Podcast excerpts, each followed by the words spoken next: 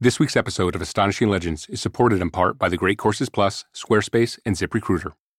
And we're back. Uh, give the people what they want, I guess. The people want me to say, and we're back. So be it.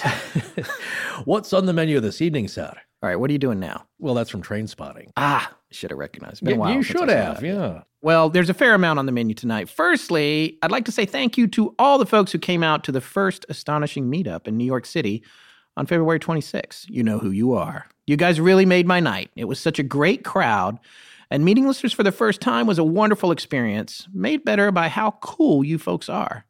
All walks of life, age ranges, and interests. It was just a real thrill, especially hearing some of your creepy stories, including the ones, which was most of them, that you won't let me retell on the air. I was a little surprised we had no Men in Black or Devils in the Diner, but I think it's just as well. And next time, Forrest, you have got to be there. Well, I would if I thought the thing was real. I'm not sure that actually happened, any of it. It could have been just a bunch of people all got cold together in some kind of flash mob to chisel some free drinks out of a Manhattan bar or something. I wouldn't put that past you. Oh well, first of all, the drinks weren't free. I see that you're trying to make it was like the uh, the moon landing. Right, right, We all paid yeah. for our drinks. But, Oh, uh, that's good. Next time, maybe if the show's doing better. But Yeah. here's the thing that you should know: a lot of people Right. don't think you're real. So Well, then mission accomplished because that's exactly the vibe I'm trying to put out there. But what other news do we have? Well, our new Squarespace website is up, so check it out. Our store is back online as well. We're still ironing out a few minor kinks, including international shipping rates, which right now it says something crazy. Just email the store and we'll get it sorted out. We have our good friend Craig from Abnormal Allies is taking care of all our fulfillment there, and he'll be happy to help you if you have any questions about trying to place an order. Just email the store contact email address there. We're going to get all that sorted out with the shipping rates, and we have some layout tweaks to make to the site overall, but it's pretty much there. The site is looking really good. Yes, and we are working on some cool new merchandise for the store as well. So keep an eye on things the next few weeks. Okay, so speaking of the greatest trick the devil ever pulled by making the world believe he didn't exist, have you heard anything from our dear Count of St. Germain? Indeed, I have. He's been in touch, and tonight, the Count, known in his current iteration as talented actor, comedian, writer, producer, author, and director Kevin Pollak, has come back on the show to announce the winner of the contest to determine what profession his new persona should be when he decides the Kevin Pollak thing has run its course. Okay, well, excellent. I'm going to play back your conversation with him right now. All right, so we're back here with Kevin Pollak, also known as the Count of Saint Germain, which we managed to figure out through careful research and photographic comparisons. And uh, you guys may remember that when he was last on the show, he invited you to come up with some suggestions for the next iteration of the Count when he decides to retire the Kevin Pollak mantle. So, uh, Kevin, I trust you've had a chance to look over what all the listeners sent in. Oh, yes, I have. All right. so, how are you feeling about the entries there? Did you find one that was a favorite for you? Well, that's a relative question. I felt that much of the efforts on the part of the fans were fantastic. But the few exceptions, I don't want to say there's a few apples that spoil the entire barrel or bunch or otherwise known container. But man, oh man, did people go out of their way to spoil them? uh, there were only a few. There were only a few spoilers, and uh, I shun them. I shun them. I will not acknowledge them. I will say try again. um, there were several that delighted me, but unfortunately, we can only pick one winner. Shall we say? All right. Is that a thing? Yeah, that's a thing. It's a winner. Yeah. All right. Where is this wonderful, wonderful email? You know, there are a lot of very flowery descriptions, and then this person, AJ Sanchez, had one simple sentence. I mean, there are paragraphs upon paragraphs that people wrote, and I want to thank most of them for their efforts. But AJ Sanchez simply wrote, and should I read it now? Yes, please do. Since the Count is immortal, I would like to see him be a stuntman. Now, not only is this a winner, but it is, in fact, what I've decided to do.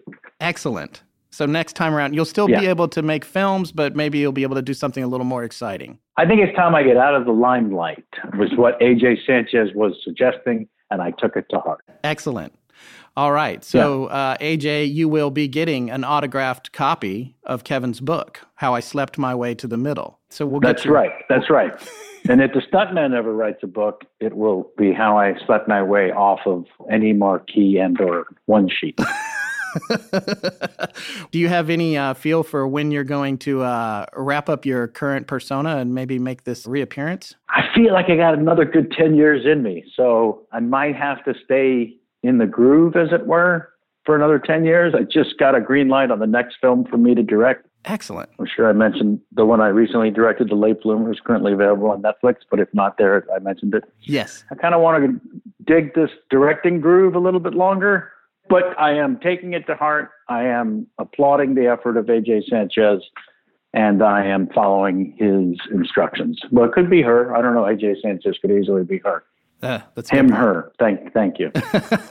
well, thank you so much for the idea of the contest and taking a look at all of these suggestions. We really appreciate your coming on the show and being so honest about the fact that you actually are the Count of Saint Germain. It's going to put a longstanding mystery to rest, or as we like to say, we've solved it. You did solve it, and I can't tell you how much I appreciate your efforts, your fans' efforts to help me relieve myself of this endless burden that has finally come to an end.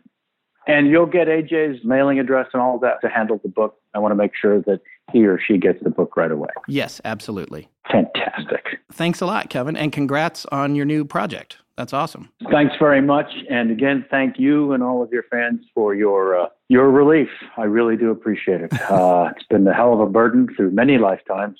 Man, I didn't realize this was going to be so glaringly obvious with a side by side comparison. Otherwise, I might have changed things a little bit more. I may have to go with some sort of stuntman who's disfigured in the face. Yeah. Uh, so that this sort of thing doesn't come around again. Yes, that's a good idea. That's a good idea. All right. Well, thanks very much for coming on the show. We appreciate it. My pleasure.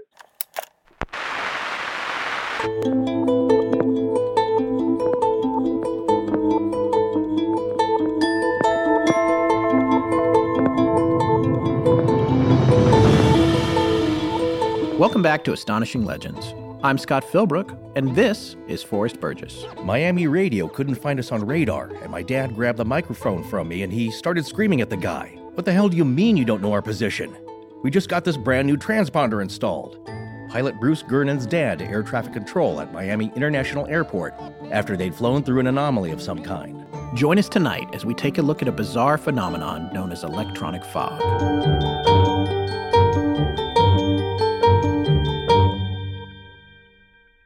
Right. Okay. So when this story took place, I was uh, about a year old. Yeah, that makes sense. December 1970. Experiencing normal time Yes. uh, perceptions. Yes. Yes, and this is a fascinating story to me. This is one we've been wanting to do for a while. This is the story of a pilot named Bruce Gernon, who actually just one day prior to when this took place, he had been attending a memorial service dedicated to the lost pilots of the famous Bermuda Triangle disappearance of Flight 19. Also famously recreated or mystery solved in Yeah. Close Encounters of the Third Kind. Yes, that's Sort right. Yeah, right. That's right. I love that opening scene where they start up the planes that were missing, Yes. like they had just been landed there.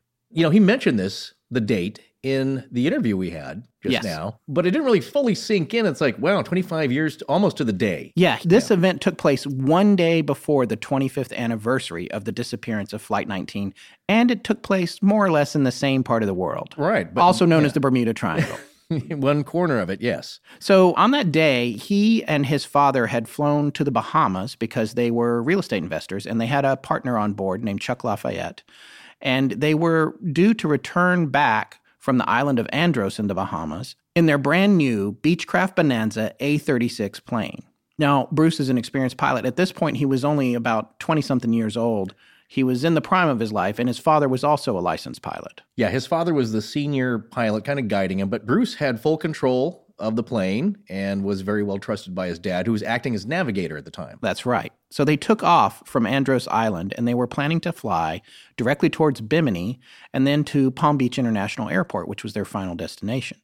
So on this trip back from Andros Island, they encountered a strange storm, which Bruce wound up calling a time storm, where they entered a tunnel, which he will describe very accurately here in a moment, And as they emerged from the other side of the tunnel, they were 30 minutes ahead of schedule and 80 miles closer to where they thought they should be based on their charts and navigation. Which, by what we know, should be impossible. And the great thing about Bruce is he was a young man at the time in his 20s. He kept a chart. He documented everything that happened because he knew that it was important. And we have that chart and we will be sharing it with our listeners as a link. I'm actually have pulled it into Photoshop to highlight some areas and it will help you follow along at home, kids, while you listen to this interview. So if you're not in a car doing your commute or on the subway or you hear this part before you go, print this thing out. You should take a look at it because it's it's very interesting for me anyway. I'm kind of a map person to look at it as he's telling the story. But the chart will show you just how crazy it is, what happened to him, and everything is very well documented.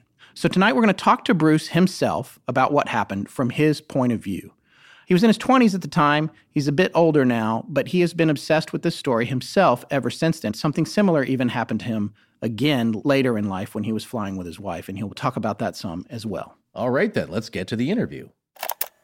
Hello, this is Bruce Gernon. I'm going to give some information for Scott. Appreciate him having me on. I'm going on 71 years old now, so I'm like semi retired, and I've been a pilot ever since I was 17. But just recently, uh, I'm not flying much as I used to. I've been active all those years, but now my eyes are starting to bother me a little bit. My vision not being nearly as good as it was when I was young. Uh, when I was young, my vision was 2010 when I had this experience in the Bermuda Triangle, so I could see things that most people weren't able to see at that time. So over the years, I've uh, studied construction and have degrees in building construction, and I studied uh, physical science and physics in college. Recently, I got my master boat captain's license, so I've been doing more boating instead of flying. I sold my last airplane, owned seven of them over the years, but I've owned a lot more boats than that. So that's keeping me busy. But my passion has been the research of the Bermuda Triangle ever since 1970 when I had this experience while returning from Andros Island in the Bahamas, returning to uh, Palm Beach, Florida. I had an incredible experience, so I spent a lot of time memorizing it because I knew someday it may be important for all the world to know about. And so now it's become my passion to study and keep researching. It's a great mystery, still a great mystery, and not recognized by mainstream science yet. So it's kind of a challenge for me to uh, pursue my research, but I, I know that someday this will be recognized by mainstream science. Back in the early 1970s, I used to do a lot of flying in the Bahamas. Well, actually, it was starting in the, the mid 60s when I first started going there. I went there about once a month with my dad. We were business partners in construction development, and we were planning on building a resort on one of the Bahama islands. So we would fly to the Bahamas and we checked out almost every uh, major island in the Bahamas in search of some good real estate. My dad seemed to like Andros Island the most, so we made a deal with the English Parliament back then. They were going to give us this island called Big Wood Cay, which was right in the middle of Andros. If we developed it, they would let us have the island. So it was a heck of a deal. So we were in the process of purchasing the island, and we would fly there oh, about once a week. We'd go there making preparations to the uh, resort. It was on this day of 1970, December 4th, when we were returning from there. We had spent the night there, and I was flying uh, our airplane. I was the chief pilot. My dad was the licensed pilot, but he was the co-pilot. And we had a business partner with us, Chuck Lafayette.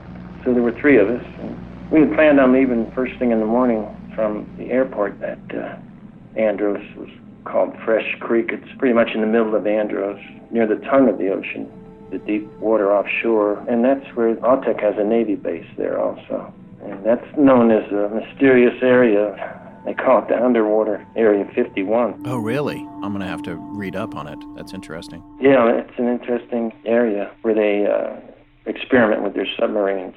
And it's top secret. We couldn't leave in the morning because there was rain. It wasn't a, a lightning storm, but it was a rainstorm. And the rain was like medium intensity, steady. So visibility was probably only about a mile. And so we decided we'd wait it out. Back then, we couldn't get any weather reports on that island. They didn't even have a phone on the whole island back then. We have modern weather reports that my friend, the scientist David Paris, has discovered that showed that the weather was clear in between Andros and Florida, but there, over Andros, the entire island was covered with a, a large rainstorm.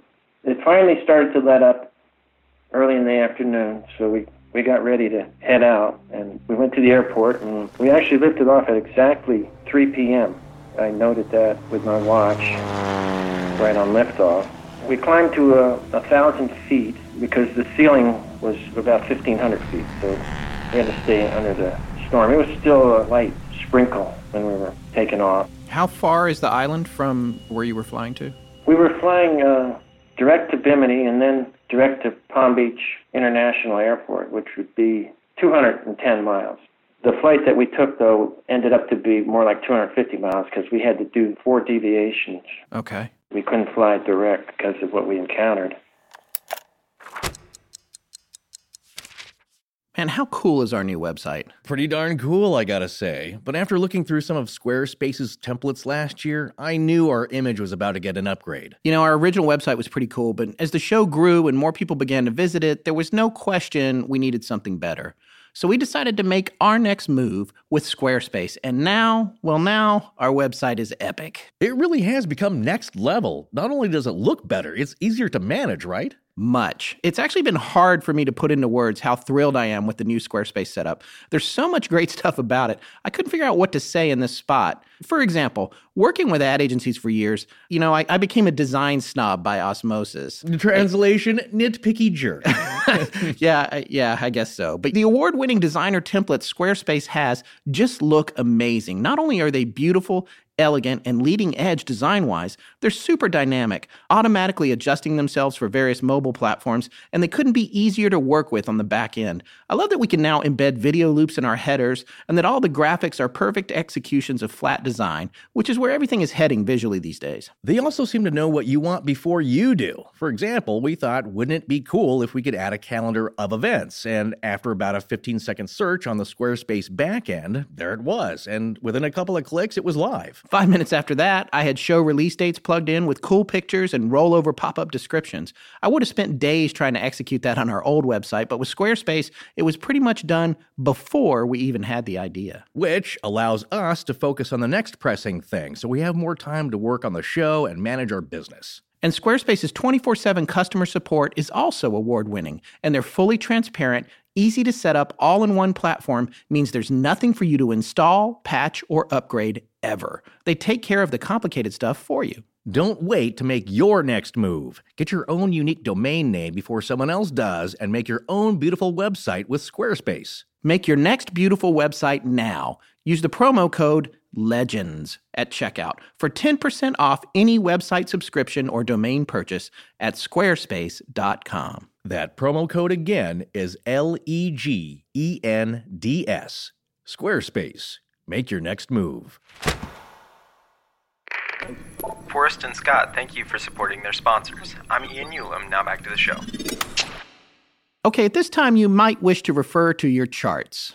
Unless, of course, you're driving, yeah. please do not, texting is bad enough. Please do not be looking at an aeronautical chart. No, and if you, especially if you print it out on giant blueprint size sheets here. Uh, that's what I would do. I would be pulling yeah. over on the side of the road. All right, right, let's roll this out on the hood. You know, yeah, well, I see, it looks like in the movies where you got your light table and your grease pencils and yes. your protractors and all that. Yeah. yeah, oh, the Star Wars. They got the clear plastic board. You do the like, clear plastic ones, but there's a reason for that. So you can clearly see where you're going. That's why it's so important when you see that in submarine movies and naval battle movies to chart where you're going. So Bruce has generously given his where he's charted everything. So that's kind of why, if you're following along in this story, to go to the website or take a look at this chart that we're offering. It only offering. Yeah, it only appears in one other place on the internet, so we were lucky to get a hold of it. Yeah, when you look at this map, it shows clearly where he left from Andros Island and where exactly the outer ring of this electronic fog phenomenon starts to happen and just the distances he had to go. And he's going to get more specific about what he encountered later, but one thing that you will notice on the chart and it's very clearly indicated and also I've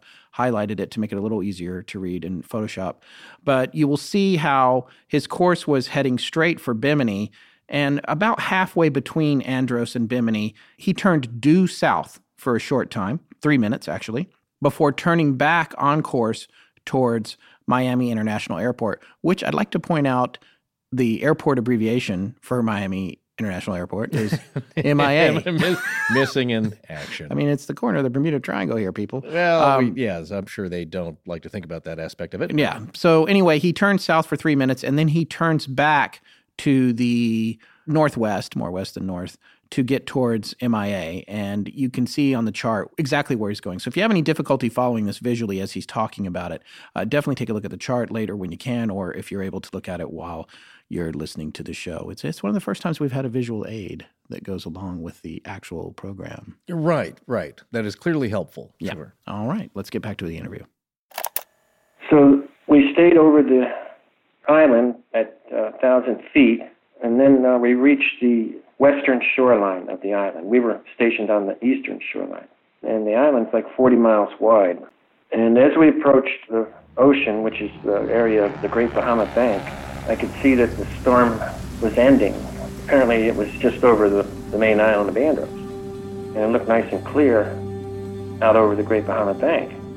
Then I uh, I noticed there was a strange cloud hovering over the ocean. It was only maybe 500 feet above the ocean, and it looked like a lenticular cloud. That's a cloud that usually forms only at high altitudes and has smooth edges. And this cloud was maybe a mile long and a thousand feet thick and quarter mile wide. It looked harmless and was just hovering right there, really. There wasn't much wind that day, though. Winds were light and variable it looked like it wouldn't be a problem, but it was directly in front of our flight path, which was direct to Bimini, and we were using our electronic instruments and the compass to go direct to Bimini. What was your aircraft? It was a brand new, really beautiful Bonanza Beechcraft A36, which is still in production today. The airframe is, is identical to the 1970 model that we had. Uh, of course, there's a lot of technological improvements that you really can't be seen until you take a really good look at it. But mostly inside it, basic airframe is still the same. It's a classic airplane. And we climbed up uh, over this cloud, thinking it would be no problem. So I started ascending from a thousand feet. I planned on going to 10,500 feet and leveling off. As we climbed up over the storm, it wasn't a storm, it was just a lenticular type of cloud. At the time, I really didn't have time to think about it being an unusual cloud, because normally you never see a cloud like that at a low altitude. As I got up to a few thousand feet, I was able to contact Miami on the radio and uh, file our flight plan. And I got a weather report, and they said it was clear in between Andros Island and Miami. But there were a few large scattered storms over the shoreline of uh, Florida and inland over the Everglades. So that sounded okay. And after I finished filing the flight plan, I look out and check out this cloud that we had flown over, and it was completely different than what it was like when I went over it. So I don't know if I triggered this cloud to do this by the vibrations of the airplane or what, or just a coincidence. I thought that uh, maybe I had just flown over the birth of a cumulonimbus thunderstorm that is known to be able to develop quite rapidly. What was the position of the cloud at this point when you noticed that it had changed relative to your aircraft?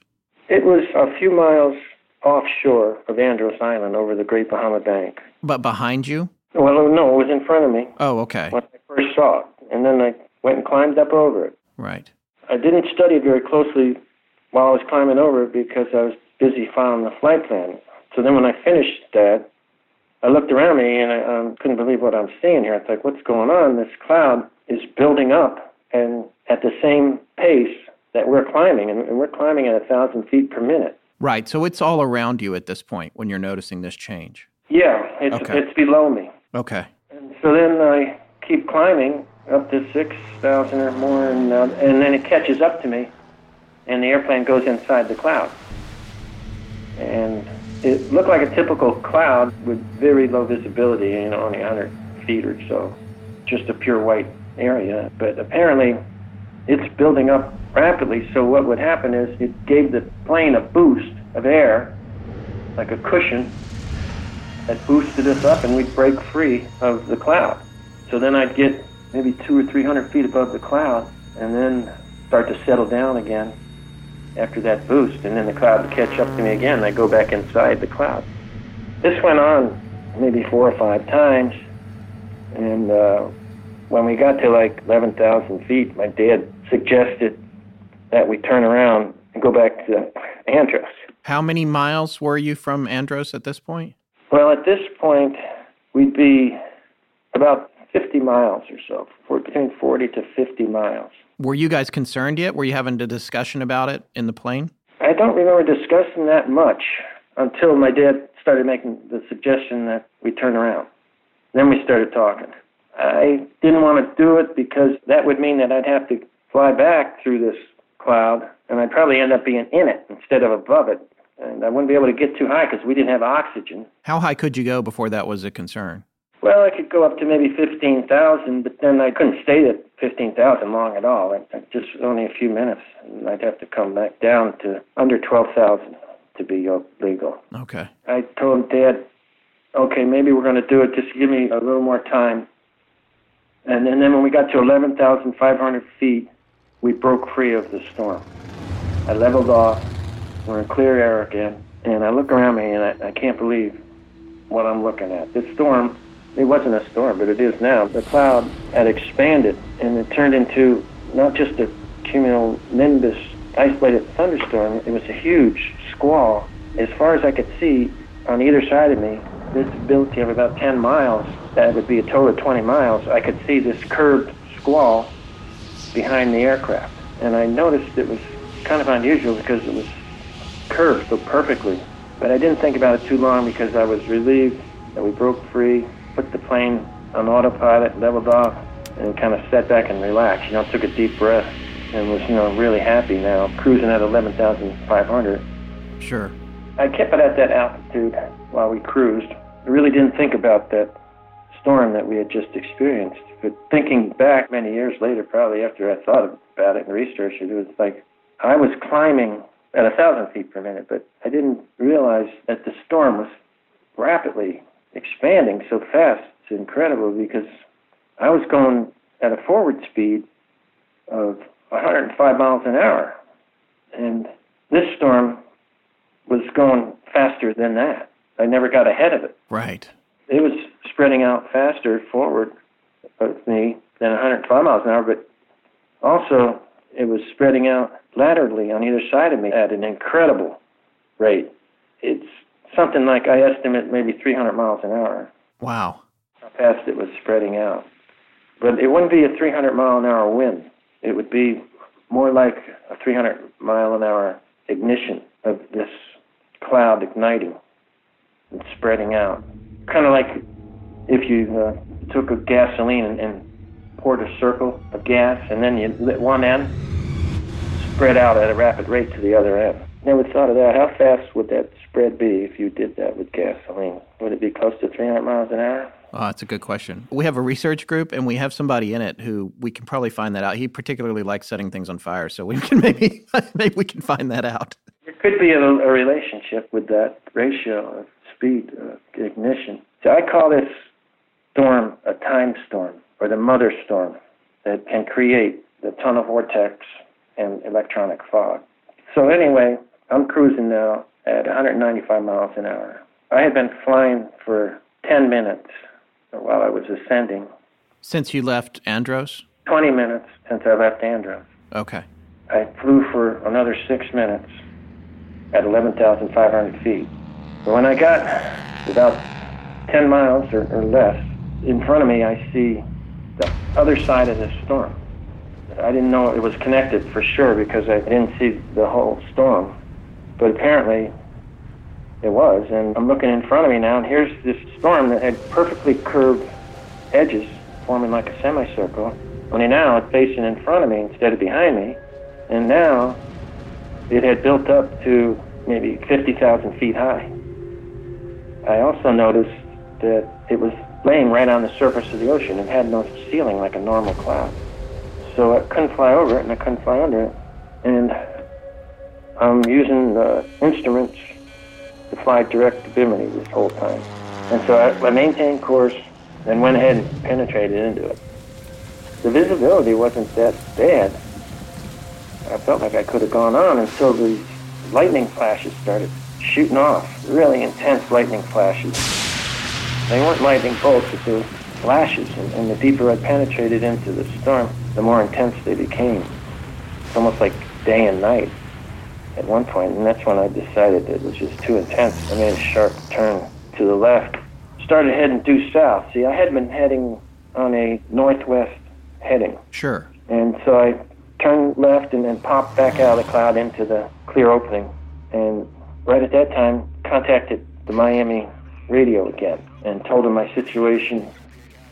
Told them I had encountered a squall and I had deviated from my flight path and I was about 45 miles east of Miami when I made that deviation. And then I was going to see if I could fly around the edge of this storm. So I'm, I'm heading south for a couple of minutes, and uh, then I see that the storm was still in front of me. I'm looking at the curve again, and now it's still south of me. So then I realized, oh, wait a minute, this storm is like a giant donut-shaped storm. It's all around you. Yeah, it's all around me. So I couldn't fly around it. Trapped in the center of it. So then I noticed where two ends had met each other. They were on the opposite end of where the storm had formed. So it's like back to that gasoline thing where it connects on the other end. Sure. I saw it connect on the bottom first. So then there was like a big valley, like a U shaped valley on the top. And so I figured I'll head for that and shoot through this valley because that would take me right to South Florida, Miami area. You're flying south at this point, and this was off to the west a little bit, or the southwest? That's right. It was off to the west. Okay. And that looked like a safe place to try to get through, or the safest place you could pick anyway. Yeah, or the only place. And so I'd been flying for two minutes, three minutes. So I talked with my dad, and we discussed it about flying through the opening, and uh, so he agreed that would be a good idea. How's Mr. Lafayette doing at this point? Is he calm? Yeah, yeah, he's he's doing good. Okay, good. I start aiming for the opening, and then these two big anvil heads form, one on each side of that valley I was telling you about. And then the anvil heads connect on the top. So now it's formed a horizontal tunnel in between the storm. And the, the storm looked like it was about 10 miles wide, the squall. So now there's like a 10 mile long tunnel going through the storm. It was huge at first. I figured, well, there'd still be plenty of time. So I noticed it was a little bit lower than us. We were at 11,500. And so the center of the tunnel was right at 10,000 feet. I started diving down, and then I realized that it seemed to be closing kind of fast. So I took it to maximum power to the red line at 220 miles an hour and aimed right for the center of the tunnel. And it took me about a minute to get there. I've been flying 10 minutes over Andros, 10 minutes of climbing, 6 minutes level off. You're referencing your chart now. Yeah, 3 minutes heading south, 1 minute to enter the mouth. So that's 30 minutes. I've been flying 30 minutes when I enter the tunnel. And I'm about almost 100 miles southeast of Miami over the Great Bahama Bank. And when I entered the tunnel, it had reduced its size to less than 1,000 feet, maybe six, 800 feet. I really kind of miscalculated about flying through it because it, 10 miles would take me like three minutes to get out of the other end of the tunnel. It was closing rapidly. Was there lightning around you? Not in the tunnel, but around the edges? No, no, I didn't notice any. You know, I had already penetrated into it. At 10,000 feet, there was incredible electricity going on. When I entered the mouth of the tunnel, something incredible happened. No one's really figured it out yet. Why these strange lines formed within the tunnel. And what formed the lines were these small puffs of cloud. And each cloud was varied in size a little bit, but they were most of them about the size of, say, like a, a small bus. Why that happened is something that's incredible, whatever it was. I'll never forget that event. It happened instantly. The airplane penetrated the tunnel. What I believe I was seeing was the fabric of space time. Can you be clearer on what the lines exactly looked like? Were they stripes? Yeah, well, it was like looking, yeah, but they were curved. And it was like, like looking down a rifle barrel, Uh huh. like on that movie, remember? Uh, Yes. James yes. Bond? Yes. I know exactly what you're talking about. Yeah. Sure. They had a huge rifle barrel opening scenes, tiny little hole that you're looking through in a rifle barrel. They had this huge rifle barrel. But yeah, the lines were very similar to that, but they were like broken up though. They weren't solid like the lines in a rifle barrel. And they were broken up, but they were formed by a series of small cloud, small clouds that were hovering about 10 to 20 feet off the walls of the tunnel. So why I say it's the fabric of time that I was seeing is because it should have taken me three minutes to reach the other end of the tunnel. At 220 miles an hour. Yeah, but it only took 20 seconds. So time is coming into effect now. Space and time. Right. They're warping. And when I reached the other end of the tunnel, it had reduced its size to about 30 feet. Because the wingtips scraped the edges of it, and the wings were 36 feet. I looked back after we made it out, supposedly into clear air. The uh, tunnel collapsed right behind the plane. That's how close it was in timing. It formed like a slit, and now the slit was rotating clockwise because as I flew through the tunnel, it was rotating counterclockwise. Right. And this is the point where I had this sensation that I'll never forget that I have experienced only once, and it's similar to zero gravity. I've experienced that many, many times, zero gravity. But this was like a combination of hydroplaning, skidding forward, in zero gravity at the same time. And it lasted about almost 10 seconds. And at the same time, the clear blue sky that we had just entered disappeared, and everything was this dull gray color, maybe a little bit of yellow in it. Visibility was nil. It was very strange because the sky actually appeared to be clear, no clouds or anything, and yet I couldn't see the horizon or the ocean. Didn't look right. I wasn't sure if it was the ocean or not. Yeah. Are you guys still calm at this point? Because I'm telling you, there's about four or five times I've already would have tried to jump out of the plane. I think. Yeah, they started to get real upset, uh, my dad and our passenger. So I calmed them down. I told my dad to give me a position fix. He was our navigator. and how old were you at this time? I was 23. Okay. Dad was around 65, early 60s, and Chuck was in his 40s. So my dad was fumbling around with the instruments. You know, I took a quick look at him, and for some reason I couldn't figure out our position. So I asked my dad, and he couldn't figure out our position, which was very unusual because he was really good at it. So then I take a better look at the instruments, and the magnetic compass, the wet whiskey compass, is slowly rotating counterclockwise. And I'm not making any turns. It's just rotating by itself, maybe five or ten RPMs. Hmm. And then the uh, electronic navigational instruments were all malfunctioning. So we couldn't use our instrumentation to identify our position, but I knew we were probably uh, about 90 miles east of Miami when we came out of the tunnel. So I contacted Miami Radio. I guess I must have told them I wasn't sure of our position. Now, I know I told them we were 90 miles southeast of Miami, but I think I probably said, but I'm not sure.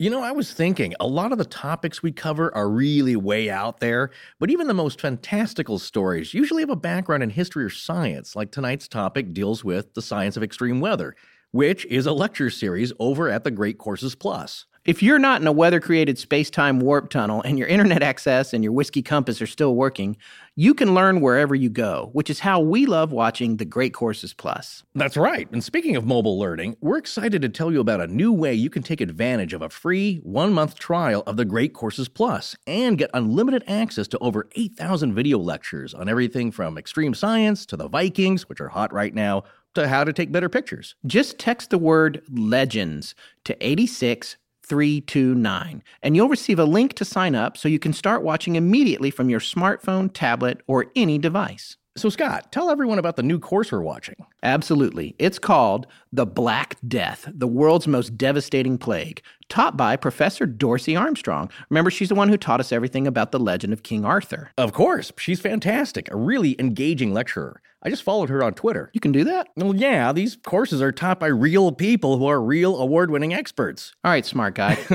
Tell us something about the event that killed off almost half the population of medieval Eurasia and changed the course of Western civilization. Yeah, it's mind blowing how devastating the Black Death was throughout the centuries. So many people were dying and so fast. It really was like the Monty Python Bring Out Your Dead sketch. Well, there are two major misconceptions about the Black Death, and one is that it was called that because parts of the bodies of the people that contracted it actually turned black. People always associate bubonic plague with the Black Death, but bubonic is just one strain of the plague that creates large lumps, or buboes, around the lymph nodes. So they assume Black Death refers to the color of those buboes, which is not the case. Hey, you know what? I, I wonder we should tweet this to Professor Armstrong, but I wonder if the oh, term "boo boo," yeah. like when a baby hurts yeah. itself, is comes from boobos. That's that's that's uh, pretty fascinating if it's if it's a case. Uh, I would not doubt that. Anyway, the other misconception was that the people of the time named it the Black Death, but no one in the Middle Ages actually called it that. They called it the Great Mortality or the Great Pestilence. As Professor Armstrong said, it was a dark, black, terrifying time. Look, there's a good chance you're listening to us on your smartphone right now. So take a second to text the word legends to 86329. To get the reply text, standard message and data rates apply. One last time, text L E G E N D S to 86329 to receive this free month offer for the Great Courses Plus. Hello, this is the Count of St. Germain, otherwise known as Kevin Pollak, and you're listening to Astonishing Legends with Scott Philbrook and Forrest Burgess. Keep listening. All right, so he's really been through something here. It's pretty amazing. Well, three people have. Yeah. that are confirming what he experienced. And I, I, love that they mentioned specifically what time they took off, that he actually looked at his watch and he wrote it down. He's very diligent in terms of his piloting skills. Well, yeah, navigation. that's well. I do know a few pilots, and they all do, and I believe it's a requirement to keep a log. Same thing with sailors, as you know. Yes, you, you keep a captain's log, as we saw with the Mary Celeste. They keep very detailed notes of everything that happens. Yes. So he noted on his watch he left at 3 p.m. The other thing I like about this story is that it's a regular airport. They also have an idea of when planes take off and land. That's right. It is documented when he left and when he arrives in Miami. Yes. And what's happening here that I think is important, and the reason that I wanted to break in here just real briefly is he's saying that he was pretty sure they were 90 miles east of Miami, which they should have been. Right. But they weren't. And that's when the problems began. And it's because whatever happened when yeah. they went through that tube, that's something that so far to date has still not been explained for him to his satisfaction or anyone else's. And it really comes down to when he took off, how long he flew, the course changes he made, and how close he was to Miami when he emerged from that storm system. Right. It's the same thing if you drove to Vegas from LA, let's say, for example. Even if you drive fast, takes you about three and a half, four hours at a certain rate of time. And then you realize you get there in two hours. Like, well, I wasn't doing 200 miles an hour. That's impossible in my car. And yet you're in Vegas two hours hour, later. Right, exactly. An hour early. So that's what happened to Bruce and his passengers in the sky. They arrive, and that's why they're bewildered. It's like, well, where are we? The other great thing about this story is that the people who experience this perhaps and don't survive or get found again, that's why the story from Bruce is important with this phenomenon because he is a trained observer, you could say. And I know people will say, like, well, why do we give more credence to pilots and uh, military people? Because they do this. They're again like the unlike the average person who's not paying attention when they drive to Vegas too much, other than you know sticking on I fifteen and heading east. The deal is, as a pilot, you are trained to notice conditions, weather, time, distance, airspeed, knots, all that stuff. So he's paying attention. That's what we're saying. As he says, it's a very sober account. And so he must have picked up there was something wrong. So he tried to identify us on his radar, and he couldn't find us on radar. He said he didn't any airplanes at that time in between Miami and Andros Island. So that didn't help any. And so at that point, that's where my dad grabbed the microphone from me, and, and he started screaming at the guy. You mean you don't know our position? He says, we just got this brand new transponder installed. It's supposed to be able to identify us with it. That didn't help, you know. And, uh, and so he starts yelling at the guy. I could see he was going into panic because you don't do that over the radio. Never swear. Right.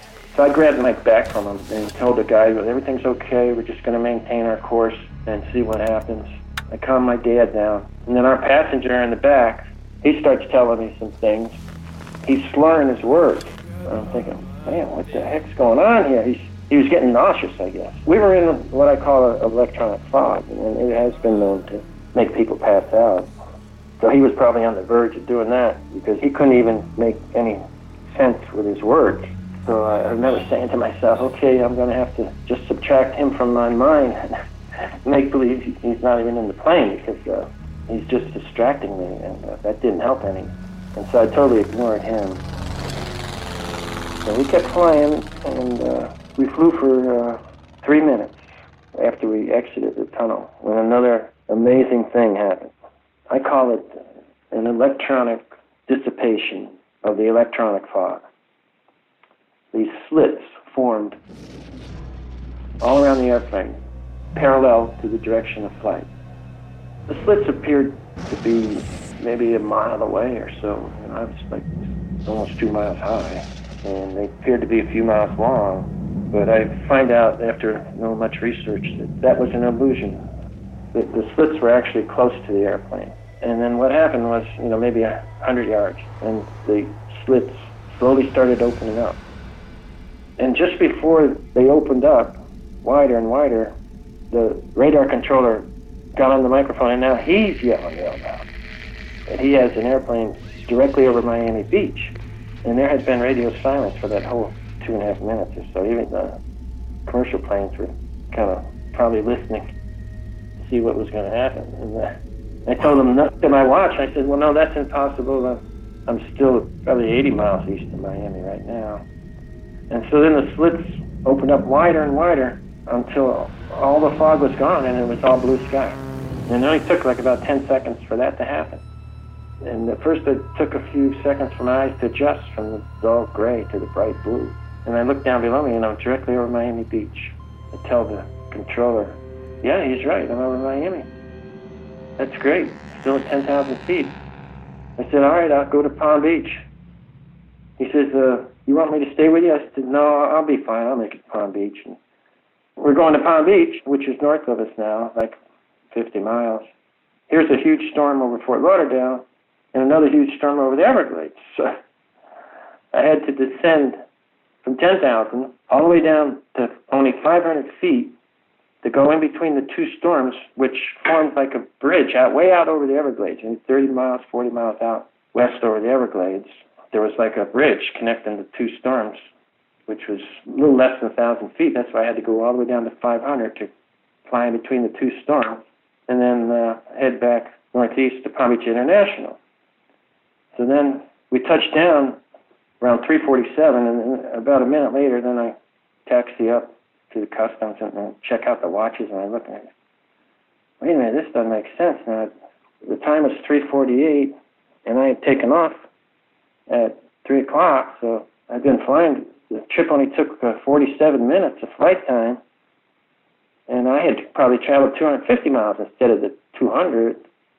And I had made that flight, you know, a dozen times before, and, and it, always took an hour and uh, 20 minutes. It took like, uh, you know, 90 minutes. So somehow I got 30 minutes or so ahead of time, and I went through that tunnel. And the latest theory is from Professor Paris, who has worked with me on this. He's a scientist from the University of Nebraska.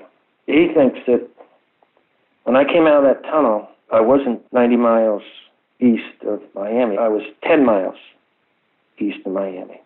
And then it took the normal three minutes in the electronic fog while that was going on to reach Miami. So apparently these tunnels, I call them a time tunnel vortex. They, I'm not the only living person anyway that's flown through one, so I can still talk about it. This is a basic calculation that I can't even do, but to go 250 miles in 47 minutes, what would have had to been your average speed? I think it's over 300 miles an hour. Right which your aircraft is not even capable of. No, in Miami Control saw you and had you on radar. So you went from Andros at 3 p.m. to Yeah. West Palm Beach on this zigzag path because when you got to Bimini, Yeah. you had to turn south. Then you had to go through the tunnel to the west. You Right. popped out over Miami and then had to fly. You were going north to Palm Beach, but you had to deviate way over the Everglades to get through the two storms that were there.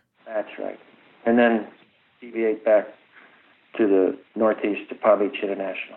All of that in 47 minutes. That's right. with one passenger who's talking word salad and about to pass out, your dad yelling at the controller, the controller yelling at you guys. It's an amazing story. It's just, The passenger recovered as soon as the electronic fog dissipated. that's good. The big question on time is when I entered the tunnel. I mean, I'm 100 miles from Miami. How did I get to Miami in three minutes and 20 seconds? Yeah, that's when you really would have had to. go over uh, 2,000 miles an hour. Right, which is what, Mach 4 or 5 or something?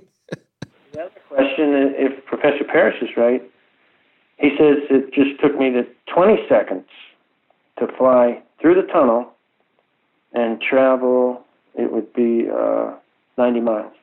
The storm itself that caused all these deviations and all the work that you had to do to get through it, did you get the sense that that was sentient or it was just a natural occurrence that you were dealing with? If it was natural, or what's the other thing? Sentient, like it was trying to trap you. I've been told that, but I've never got that sense, though. It was just something happening that you were trying to escape. It was like fate.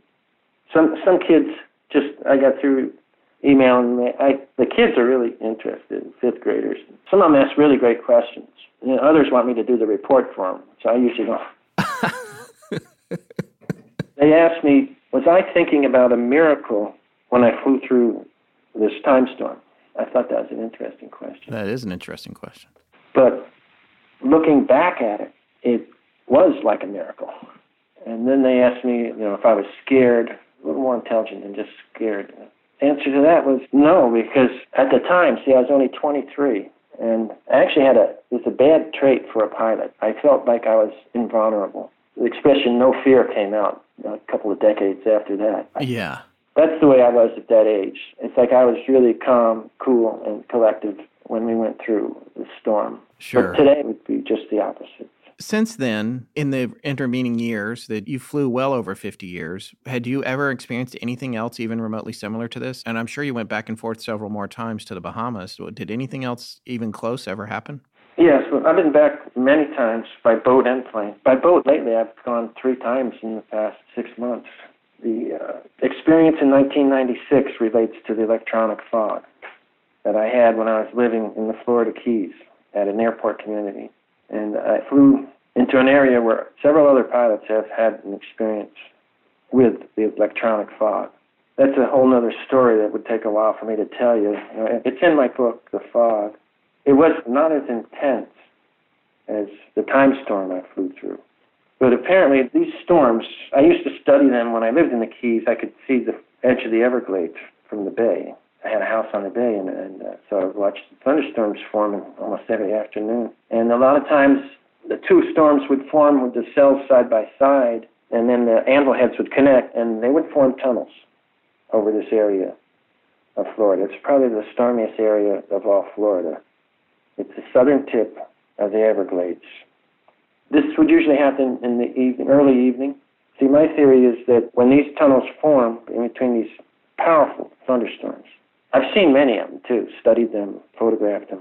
They usually last only three minutes, just like the one that I flew through. And what happens was when they collapse, they form what I call electronic fog, and it's like a spear. Another good name for it would be a ball lightning cloud. Instead of just a small ball lightning, it'd be a big ball lightning, maybe 100 yards in diameter. And that spear of electronic fog can drift around for just like other fogs for many hours, maybe even half a day. Depending on the wind currents, it could drift upward to 80, 90,000 feet, or it could drift all the way down to the surface. So one morning in the in the in the Keys, I took off, and when I reached the Ever- tip of the Everglades, this electronic fog connected to us, and my wife was with me at that time, and uh, it wasn't strong enough to envelop the entire airplane, but it stayed underneath us, and I thought that this fog had just formed because fog can form instantly. And I just happened to be over it.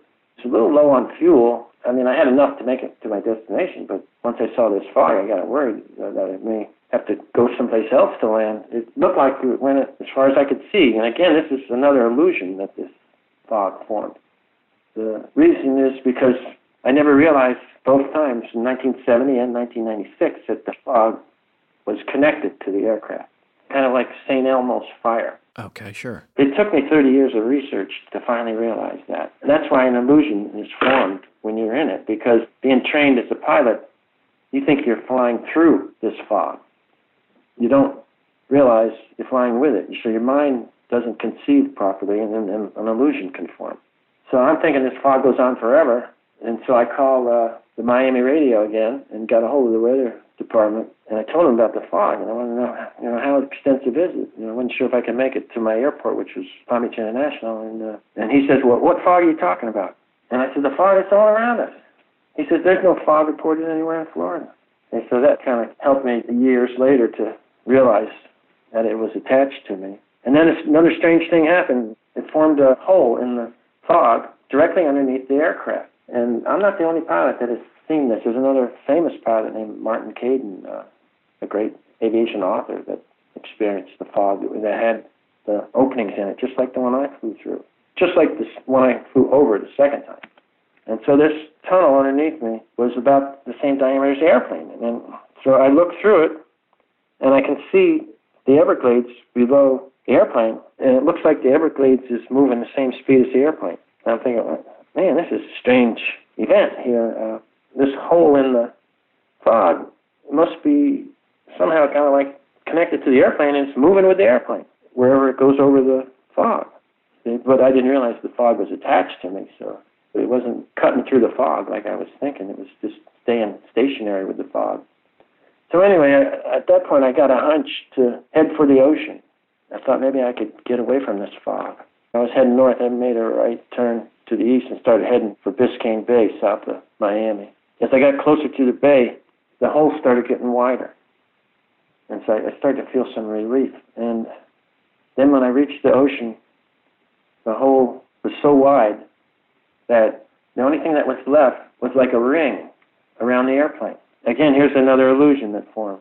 I'm looking at this ring around the plane, and I'm thinking, what is that, two or three miles away from us, or five miles? And then another strange thing, whenever I'd look through the ring against the cloud as a background, or some of the earth, there would be a gap in what I was seeing. Kind of like look, when you look through a camera zoom lens or telescopic, where you have a split screen and then you get it to line up. It's lensing creating some kind of lens that's altering what you're seeing? Similar to that, there was there would be a gap in the line, and I think this gap again has something to do with time. I think I was seeing the fabric of time.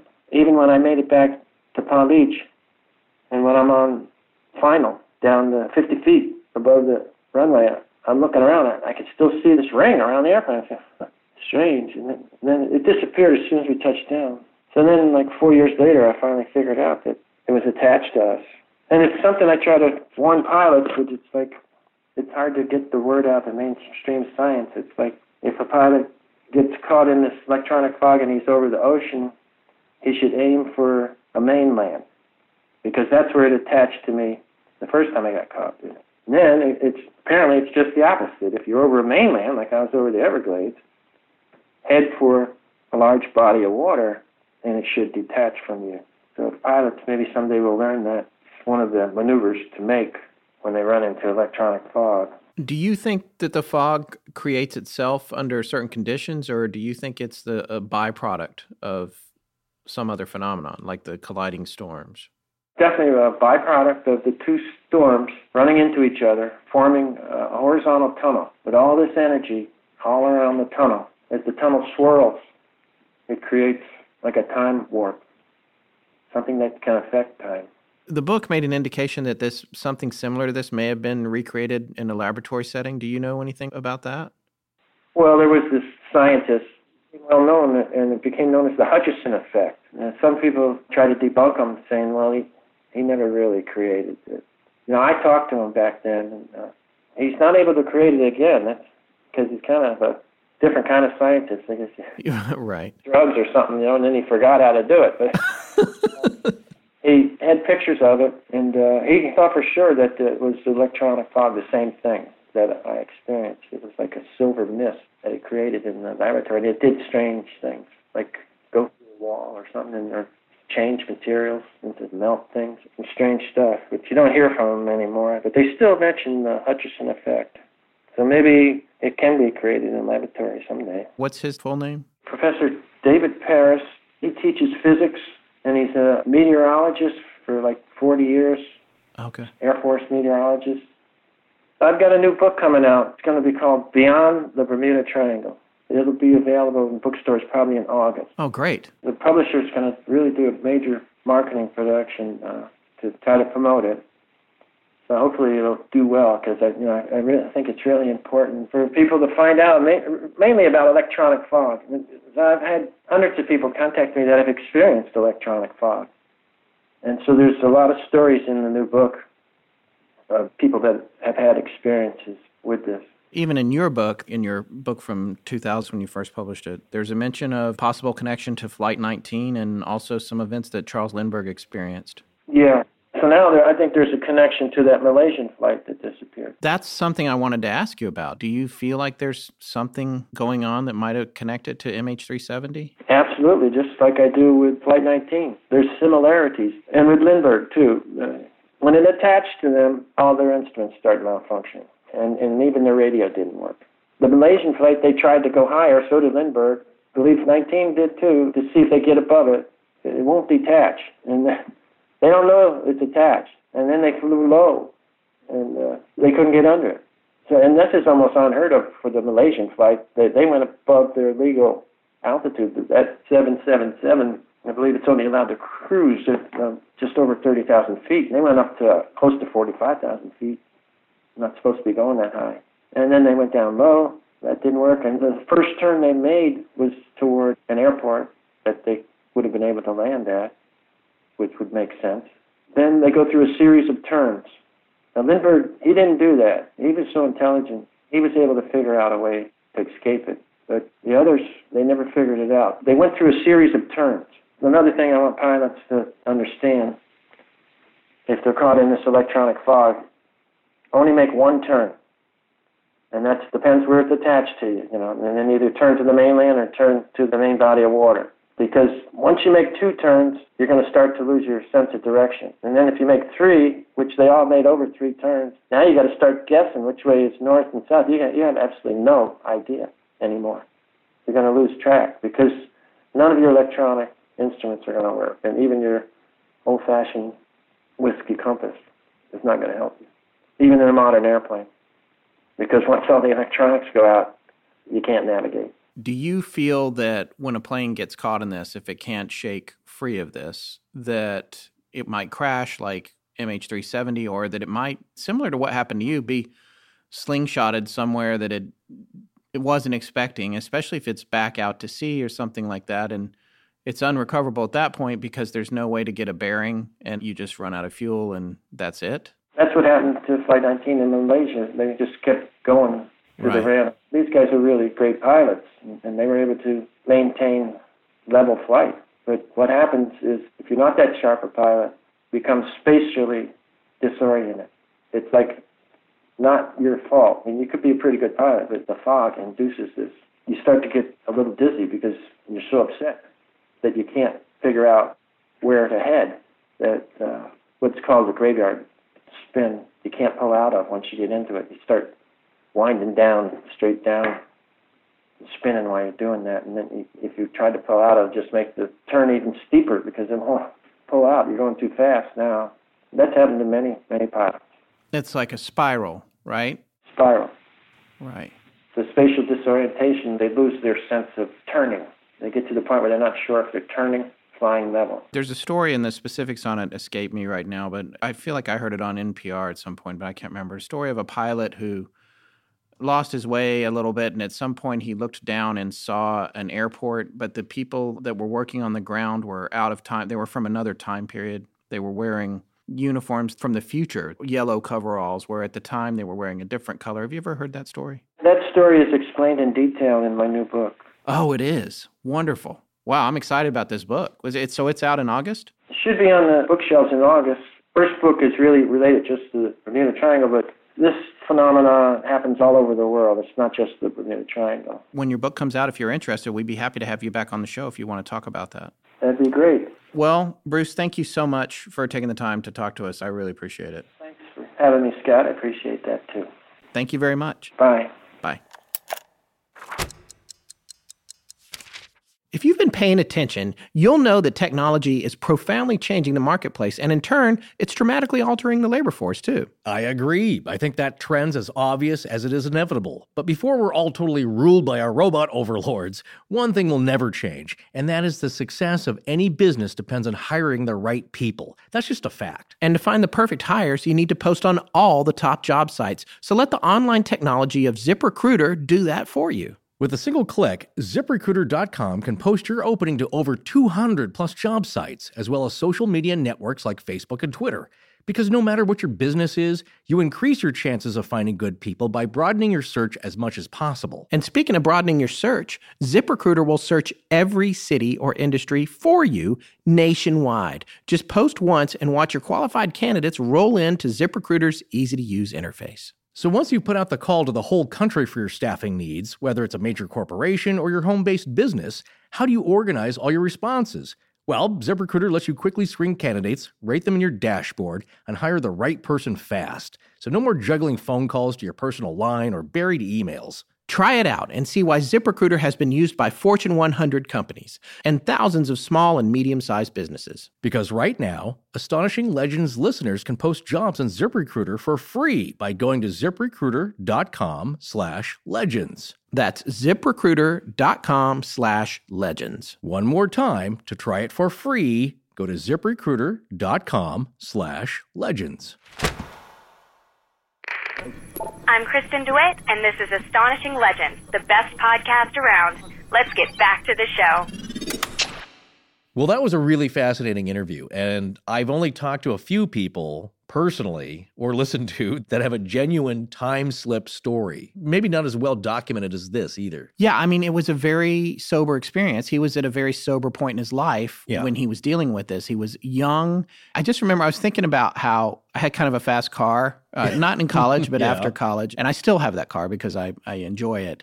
But the difference between how I operate it now and how in touch I am with it in my environment and how I did when I was in my 20s is like night and day. And that's Yeah. the thing I want our listeners to remember is that the point at which Bruce was in his life, as he said himself in the interview, he was feeling kind of invincible and he was writing everything down. And I'm Yeah, sure he yeah. thought that nothing could happen in that plane that he couldn't deal with, which is what he said himself. I'm not casting Right. aspersions on his character. He also said it was kind of a dangerous attitude for a pilot Yeah, because absolutely. you shouldn't rely on your feeling of invincibility at 27. By the way, I want to add, as, Yeah. as somebody who used to ride, it's a dangerous attitude for motorcyclists as well. So if you're feeling that way, check yourself. Any, any, imagine anything. Just yeah, you in your twenties, you millennials, you, Yeah. you can get hurt or disappear. Yeah. into a time slipstream. he not only is at the height of his senses, being a young man with 2010 vision. Yeah, 2010. Yeah, pretty good eagle eye there. But he's also got his father with him as navigator, a very seasoned, licensed pilot who knows what he's doing. And it's funny, the turnabout is, as you heard in the interview, that Bruce himself is, he'll figure it out. He'll get through this. He just needs to get his bearings. Dad, on the other hand, is starting to freak out a little because this should not be happening. Yeah. There's no reason for this in all of rationality. So that's why I think he's a little more animated and uh, a little more flustered because he realizes, again, through experience, as we do as we've gotten older, like, you can get yourself into trouble, and they may be in some deep trouble right here. Yeah, and and and, and Mr. Lafayette is just queasy in the back. Yeah, queasy And, and talking word salad there for a minute. yeah. Um, although he did pull himself together, I, I don't wish to paint him as No, the. Uh, but this brings up an interesting question. As soon as the fog lifts or they clear it, he seems to immediately get better. yeah. So is that just an effect on certain people? As some people don't do well on certain rides, they get nauseous or they get seasick or they're affected by uh, all various forms of natural stimuli. I can relate. You know, I used to be a day sailor. I don't sail so much anymore, but Yeah. um, I myself had seasickness problems. And I- in fact, one time, famously, I was taking a trip with my dad from uh, Marina Del Rey to Catalina. and I had uh, one of those patches on the scopolamine. Oh, did did it work? It worked great. It was working so good that I thought actually it wasn't doing anything and I just wasn't seasick, so I tore it off. oh off. dear. And in And then about you- 15 minutes, you- I was green in the gills. Yeah, it's a, it's a. I think I may have had it once, and it's incapacitating, and it Yeah. lasts for a long time. That's why I said that his comment was very unusual in that as soon as they got through it, he immediately got better. But you would think if he's prone to that, maybe it's the jostling. It's also kind of a violent, intense type of storm experience, and he's certainly flown a lot at this point. But and when you being know, in a private plane is a unique experience as well. I've only done it once myself. yeah. I had a friend who had a plane, a commercial director, and he let me fly it a little bit for a minute, which I don't know what possessed him to do that. No, well, you notice um, that it's hard to keep level. I've done Yeah. it myself a little bit. I was okay with the wheel. It was the foot pedals that were screwing me up. Yeah, it's, it's well, it's that's what I'm saying. It takes a lot of practice to keep the thing level. So I have a lot of respect for pilots, but it's also you know the trim wheel is where they kind of level it out. Yeah. But this is what's interesting in that he experienced this twice now in two different forms. One very intense with light flashes. I guess you could call it lightning flashes, like almost like a St. Elmo's fire, some kind of electrical storm of sorts, and in a milder setting with his wife. So it happens. And he's not the only pilot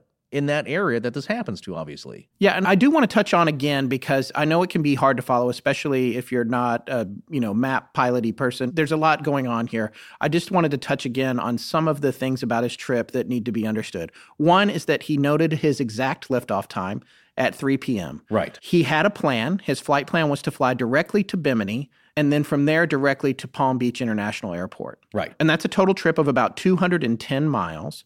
And generally, it takes about 90 minutes. He's made it dozens of times. Right. Prior to this, they've been going back and forth trying to figure out if they're going to build these resorts in the Bahamas, which, I mean, talk about ahead of your time, by the way. Oh yeah. A, well, that was a good plan.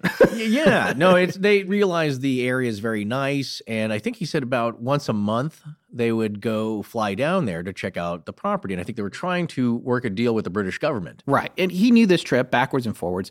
And as he said, this trip should have been 210 miles. It wound up being 250 miles because they had to take four deviations. And all of that's on his chart. And you can see the chart, which we've already mentioned.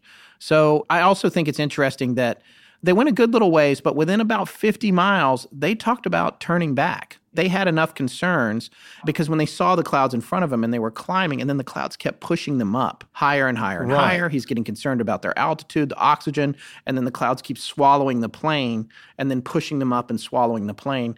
They're like a plaything in this system. Well, they're being tossed around. It's like a second ocean. Like they were a boat, but in the sky. Giant waves are tossing them, except that these waves are clouds. And so, as he's describing this, they're getting pushed higher and higher. And, and as he also mentioned, a lot of pilots will try and climb higher and higher, but you are limited by either the machine or FAA rules. You're really not supposed to do that, as he said. Yeah. Or your ability to breathe. you really need to breathe because at a certain point, you're going to need artificial oxygen. Or you try and fly underneath it. I think he said it went all the way down to the water surface. he surface. said it had no ceiling. Yeah. The ceiling was on the floor, which Yeah. is you know which is great when you're having a dance song, but it's, it's not so good.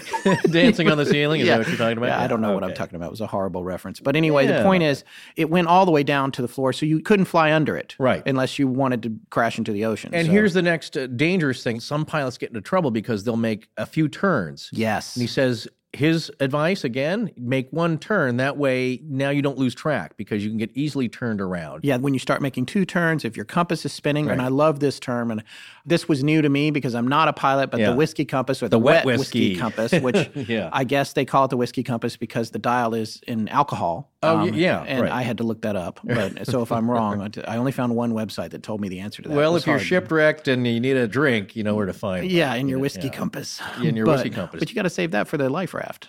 Yeah, there's a, the- there's a bunch of different make out of the yes. coconut trees. Or your freckle cream. Yeah. Yeah, exactly, with your Oh, one yeah, shoe. yeah. So here's what's documented. He makes a note that he takes off at 3 p.m. from the Bahamas.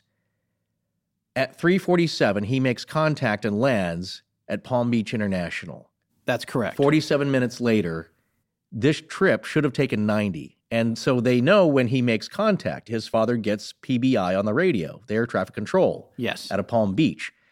That's documented. So either he was able to travel over 300 miles an hour in a plane that's only top speed is about 220, redlining it. That's right. Something happened here. Something Again, did happen. And another thing to understand if you're not looking at the chart, and eventually I hope that you do get a chance to look at it, is that the storm, it's kind of like a hurricane in that it's shaped like a donut and it has what seems like an eye in the middle, which is when he first described, he kind of thought he was in the clear, but then he realized on the horizon, there was the other side of the storm. He was completely surrounded Right. by this storm that is going all the way down to the water and up to unbelievable heights, too high for him to even fly over. Yeah. And so now he's noticing that it's not a complete ring. In some ways, you would think of it. It's funny. I think about the ship in Alien.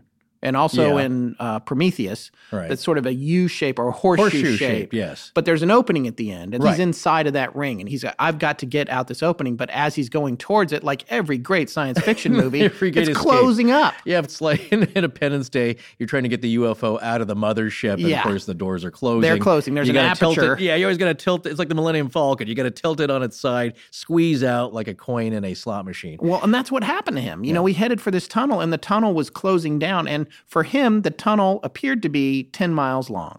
Right. Right. And he's got a pretty good record of judging distance. Of course, on the other hand, he did say that later, the slits that appeared next to the plane that he thought were several miles long, actually, that was an optical illusion. They were much closer to the plane. ribbons of cloud, he could say, like ribs of, of some sort.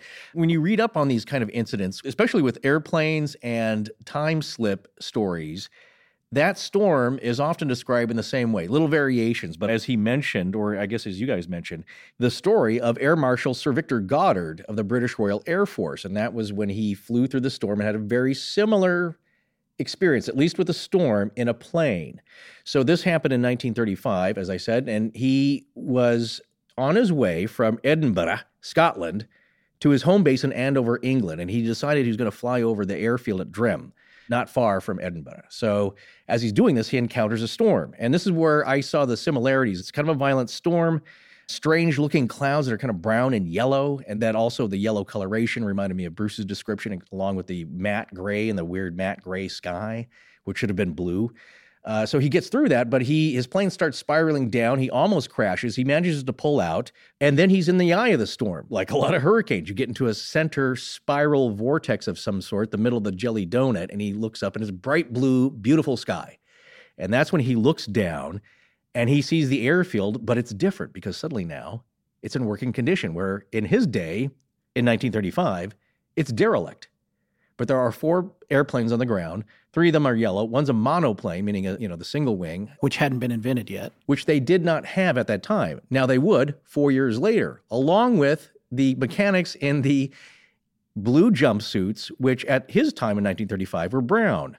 So he wasn't quite sure what he was seeing. Here's four airplanes that are now painted yellow that seem familiar. He recognizes those because those are biplanes, except one monoplane. So that's pretty strange. And the other thing is that he's flying low enough that these mechanics should look up, as everyone does. This is close to wartime here. At least they got through World War One. None of them looked up. He said, Well, that's strange. They're not noticing me. It's pretty loud and noisy. So that was odd. And then he goes Yeah, through the other. it reminds me of a quote from I hate to pull young guns out, and I'm not going to use Oh, all the words in this quote, but it's like how how come they ain't shooting at us? We're we're in the spirit world. They can't see us. that's right. Well, that's uh, yeah, the ships and the, the local uh, indigenous peoples not seeing the ships. That's that whole story. Like, well, they're busy, you know, working at the beach. They didn't have time to look up in ships, Right. Foreign ships. I would say, like, look, that's the law of boating and planes. You wave. Everybody waves. You Yeah. just do that. You notice it. So anyway, he flies uh, through the outer edge of the storm gets back, he's back on track again. So, and then he didn't realize later, until four years later, in 1939, that what he'd seen may have been the future. It came to pass. All right. Well, you know what's interesting to me about this, and this only just now occurring to me. I wish I had asked Bruce about it to see if it's something that he had thought about before. But in the case of that particular storm, which is very similar, yes. there's a couple of things about the commonality between what Sir Victor Goddard experienced and what Bruce may have experienced. Imagine this it could be possible that Bruce and his passengers in the eye of the storm had slipped time as well, but they would have no way to know that being over the ocean. Exactly. There would be no frame of reference. So that could be an added side effect of the phenomenon that he never would have discovered or realized because they were just flying over water. Right. There's no visual reference. It's all kind of the same. Except that he notices that these clouds are moving much faster than clouds usually do. That's why it was hard to gauge. But he said, like the rate of uh, gasoline in a puddle igniting or a ring of gasoline Yes. racing down that line, igniting itself. But that's what's strange to me is that if this is a regular storm, you usually don't get chased by clouds. Yeah. Well, but as he said, it's also an illusion because they're moving with you. Well, and here's the other question. I wonder with Sir Victor Goddard story, and we want to do an episode. We always talk about episodes later, but and Right. people are actually started drinking games about that. But the, Yeah. I would love to do one more specifically about time slips, which I think was probably what Bruce's next book is about, what he was alluding to, but being non-specific. Right. Might be more about time slips. And, and we're not talking about clocking in at work. and the time cards. Yeah, no. What's interesting is that I've heard plenty of stories from people that have experienced them on the ground. And it doesn't require a storm. Sometimes it's just a strange being in a weird location. One of my favorite Jim Harold campfire stories is a couple going in to see a movie, Hellboy.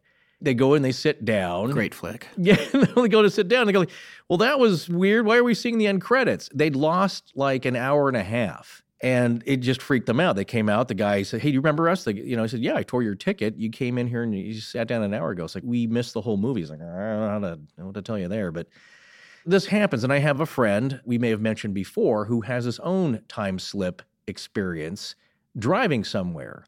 But they're hearing the elements of his story. That may be a totally or different thing. Well, this, yeah, Yeah. I mean, these that involve the storms, and this is the question I have about the Sir Victor Goddard story, is about whether or not when he came through the other side, if he had experienced a geographic time space bump like Bruce did. You mean shooting forward? Yeah, yeah. and he might have and just not documented it or not have recognized it. He may not have It was a more primitive it. time, Right. And flying, and he may have been so discombobulated by nearly crashing and seeing that stuff that he might have completely disregarded the fact that he advanced in both time and space when he came through the other side of the storm as well. Right, because there's a lot of variables here that are interesting to think about. If you do like to think about time and uh, space slips, the time space continuum here, because I asked this to Scott earlier. It's like if your perception of time just stops, say like the world clock, just somebody puts it on pause, and you're still traveling at the same distance. Well, you have the experience of like that was an hour, but you get you look at your watch like, well, no, I just saved 40 minutes. I don't understand. However, their distance and time were both shortened. So you may think this is crazy and he didn't know what he was talking about or he's making this up so he can write a book. A lot of people say that and accuse people of that. In space, and I realize that this is on cosmic levels, but in a black hole, the same thing happens. A tremendous cosmic sized anomaly happens in that a star collapses.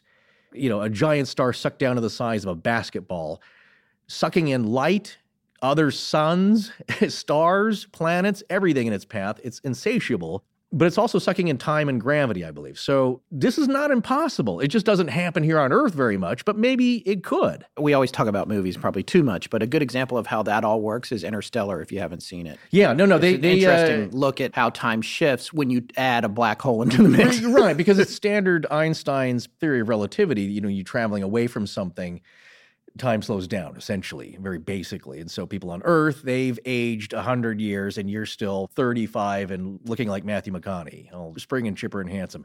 So that that right, is all right, all right. all right, I'm still 40. so that's uh, one principle that happens. But what I was going to say, when we look at anvil clouds, Yeah. This is a very natural phenomenon. I've seen, uh, I've never seen a really a lenticular cloud. I've seen kind of rolling bank clouds. So if you look this up, we'll certainly have photos of it. But go look that up on Wikipedia. It's- I've it's seen them. Yeah, it's Absolutely, very in North unusual. Carolina. So I what he's saying is it's a confluence. I work that word in as much as I can of uh, several weather factors going on. So you have a lenticular or a strange cloud pattern, a storm, which is a, it's a very stormy area happening, and then at the end of this, like you said, the open horseshoe, you have these two anvil, massive anvil stacked clouds coming together. And maybe that is enough, that that mix there. It's not as powerful as a black hole. Certainly light is not escaping.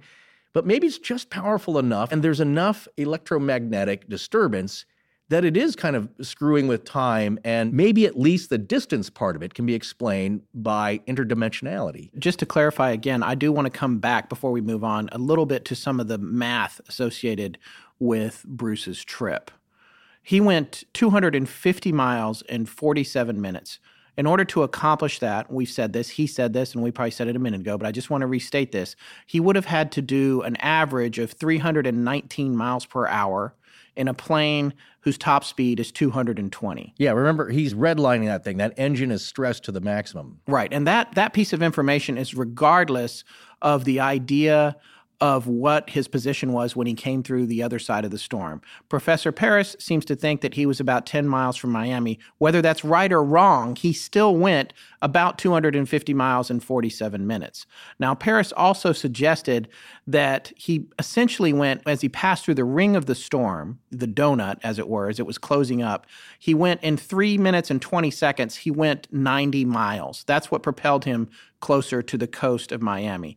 That is over 2,000 miles per hour or Mach 2.3. Again, outside the operating envelope of a Beechcraft Bonanza A36. Yes, probably capable of well, Mach 2.3. I think a jet fighter can uh, do that. Yes, it can. The Blackbird was 4.5, I think, or 4. Yeah, that's like at the that. very And uh, of that's known, the published, the yes, published of, number. of known Black Ops aircraft, Yeah. uh, uh, Skunk Works type vehicles. Imagine the things that we don't know about, maybe like the Aurora project. yeah. But again, this is a plane that operates not on jets, it's a prop plane. Yes. So it has its limits. Now, some people might say, well, if the compass was affected, why not the engine compartment? I think Dr. Paris's view was that that engine compartment was shielded. Yes. So, of course, yes, it, it requires a spark. It's a combustion engine and electricity, I guess, in a way, with the capacitors, the spark plugs. So, you, well, a lot of UFO stories, the car gets conked out and then immediately starts back up as soon as the uh, Yeah, the starting back up part. We encountered the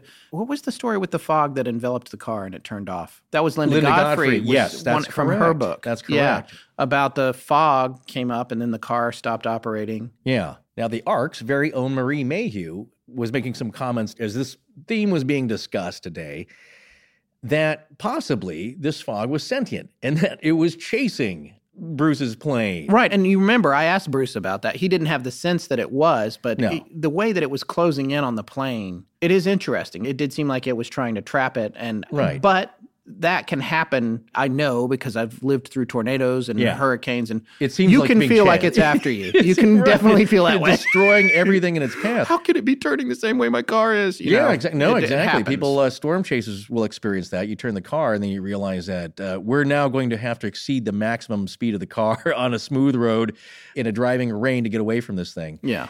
But I think what she was getting at, at least the thought that came to me, is that, well, it's a little like with Linda Godfrey and the famous trail cam incident here, where they tried to get something with a digital camera triggered by a motion detector. That's right. And they put bait out. They put it. I think it was a dead deer. Yeah, well, different. Yeah, I think several different times and several different types of animals, and it was always taken in an instant. But all I could see is maybe out of the corner of the frame a, a fog, A fog a mist, but no movement, no animal, nothing. And it happened so much. I think she and they would find the carcass Yeah. like 100 yards away Yeah, the next so- day, or right. what was left of it. Right. So something carried it off. And again, some kind of strange mist. So maybe that's what she's talking about as far as it being A carnivorous sentient fog.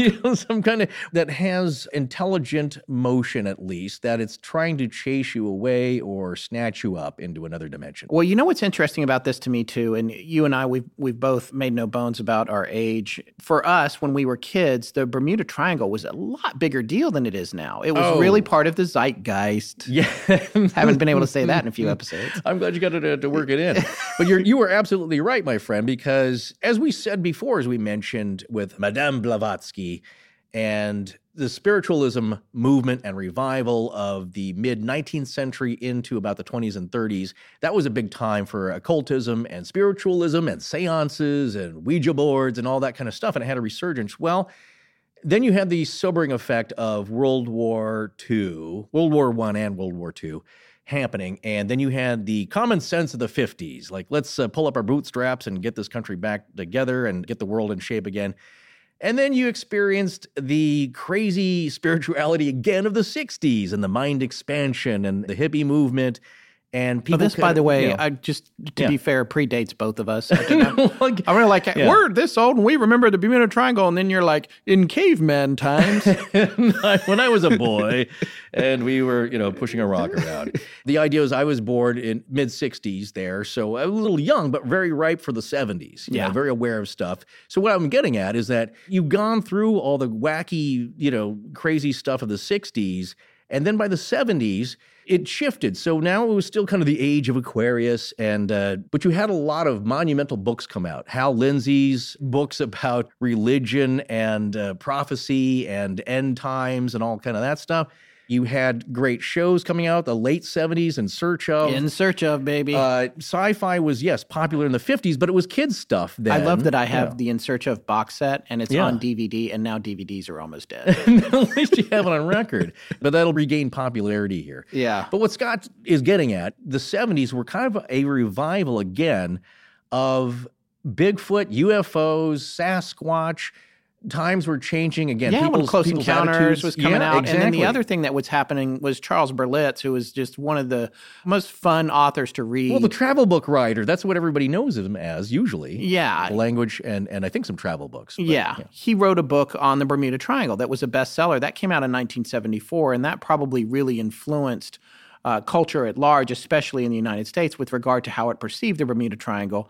And the Bermuda Triangle is, to be frank, where this story takes place. And I think that it's important to note another one of my favorite little expressions. Yeah. It's important to note. Yes. Everything I say is so important. But uh, it's important to note that Bruce's experience took place four years before that book came out. It Right. took place, it was a precursor. In, Yeah. in a way, it would be more the kind of event that would stir people to write things about the Bermuda Triangle. Now, this is something I, I did some research today on the Bermuda Triangle. This is not a Bermuda Triangle episode, Yeah. but it does take place there.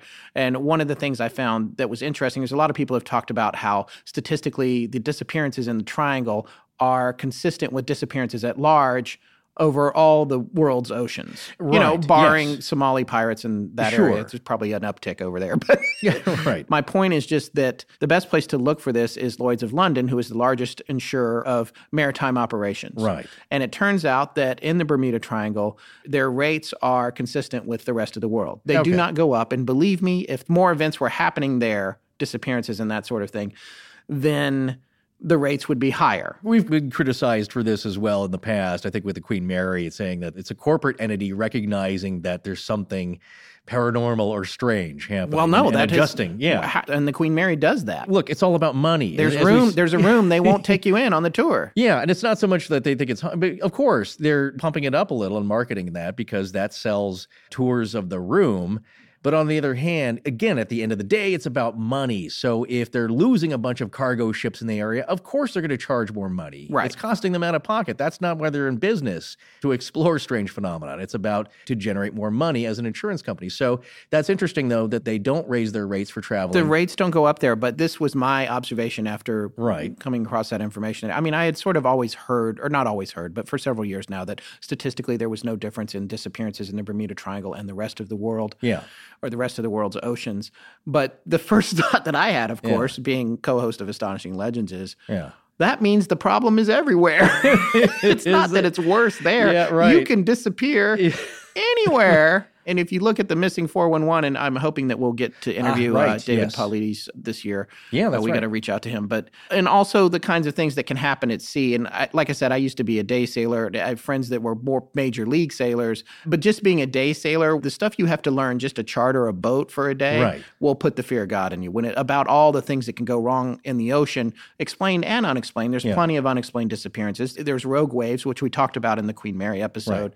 There's all kinds of things that can happen, and it's reasonable to believe there's all kinds of things that we don't understand, which is sort of what Bruce was saying Exactly. about That's- this storm. It's not so crazy. I mean, this happens, uh, the spinning compass. Sailors and pilots and people who put their lives at risk traveling into space, what gives them comfort and courage is the consistency of it. You can read the stars, those don't change. You can read your compass, there's always magnetic north. The brand new transponder you bought should be communicating your position. And when those things don't work, it's very disturbing. As Bruce said, it's like, uh, it's time to like calm him down and get the mic out of his Yeah, hand well, because you don't swear over you the get in air. big trouble Yeah, oh yeah. with the FAA. and if you ever heard your HE double hockey stick That's right. no good. even when you know military pilots when they're under fire like keep it cool if you hear their you know aircom chatter so this consistency these things being readable and being able to count on them it's not such a leap in belief to think that in certain parts of this earth where this earth is a giant magnet and there's molten metal churning at the core of it and uh, creating magnetic waves. And we're being bombarded by solar winds from outer space, causing the uh, aurora borealis. These things are affecting us, and, and why isn't there a slight anomaly here and there? It makes total sense to me, and maybe there it happens more in some places than others, but it's a very uncommon occurrence. As Bruce said, it's happened to him twice in his life now. And here's the other interesting thing about this what Goddard saw when he was in the eye of that storm and he looked down and it seemed like he was looking forward in time. That in itself is already an issue. Right. When it comes to time travel and all the theories about it, everyone seems to think you can go back or look back, but you can't look forward. So, what does that say? That's a fascinating story. Sure, there. sure. But here's the other thing the fact that he wasn't acknowledged in that situation. It's why Right. wasn't he acknowledged? When this comes to the whole thing about, um, I think you and I have discussed it before in, in terms of ghost theory, uh, stone tapes, the stone tape theory, which I think even Radiolab might have done a story on. I can't remember, but just about how information it echoes and is absorbed by the environment and, Yes. can, and can recur. And I don't want to get down the whole stone tape no, thing but, but right now, basically, just- it's not as spooky as you think. Some ghosts are not ghosts; they're echoes. They're visual echoes of people and uh, other times. like in the Queen Mary story. Exactly. What it is is the leftover of human energy in a certain pattern, and that, which is why it seems to swell up at crossroads, like we talked about in the Mothman, and at freeways and intersections and places of travel, taverns on long traveled byways, where there's this huge concentration of energy, hotels, all these people are coming, going, bars. There's Oh, yeah. there's a pattern here, people. It's like the Queen Mary's a double whammy. It was a ship and a hotel. Yeah. It's like everything and is saw a lot of tremendous human emotion, and that's one recurring thing that I have noticed is that they often say places like churches, hospitals, things that have seen a lot of joy and a lot of pain, theaters where people just act out a lot of human emotion. A lot of them are haunted, or people will see strange spirits, but again, it may not be ghosts roaming the halls or the catwalks. So it's not just one reason. Like I said, it's not just the Bermuda Triangle being a alien hotspot where they're getting beamed to a mothership. Although that's kind of fun because in Close Encounters they they all come back except all the people you loved are dead now. yeah. Maybe it's something that's just very natural, a weather phenomenon. Again, when you have two massive storms colliding in a, in a ring and, and meeting at the end, it creates a tunnel. Not often, very rarely, but rare things happen in nature. And so maybe this isn't so woo woo and out there in that it's just a phenomenon that happens, but a lot of times planes go missing because simply the pilots or the sea captains get disoriented. That's right. And that's something very important to say. And I, I do want to talk about some other similar cases. The Ark dug up some very fascinating similar cases. Uh, One about a ship called the Mohican. Marie found a really cool article about that that I actually want to read to you guys. And we want to talk a little bit about the Lindbergh story that Bruce mentioned as well.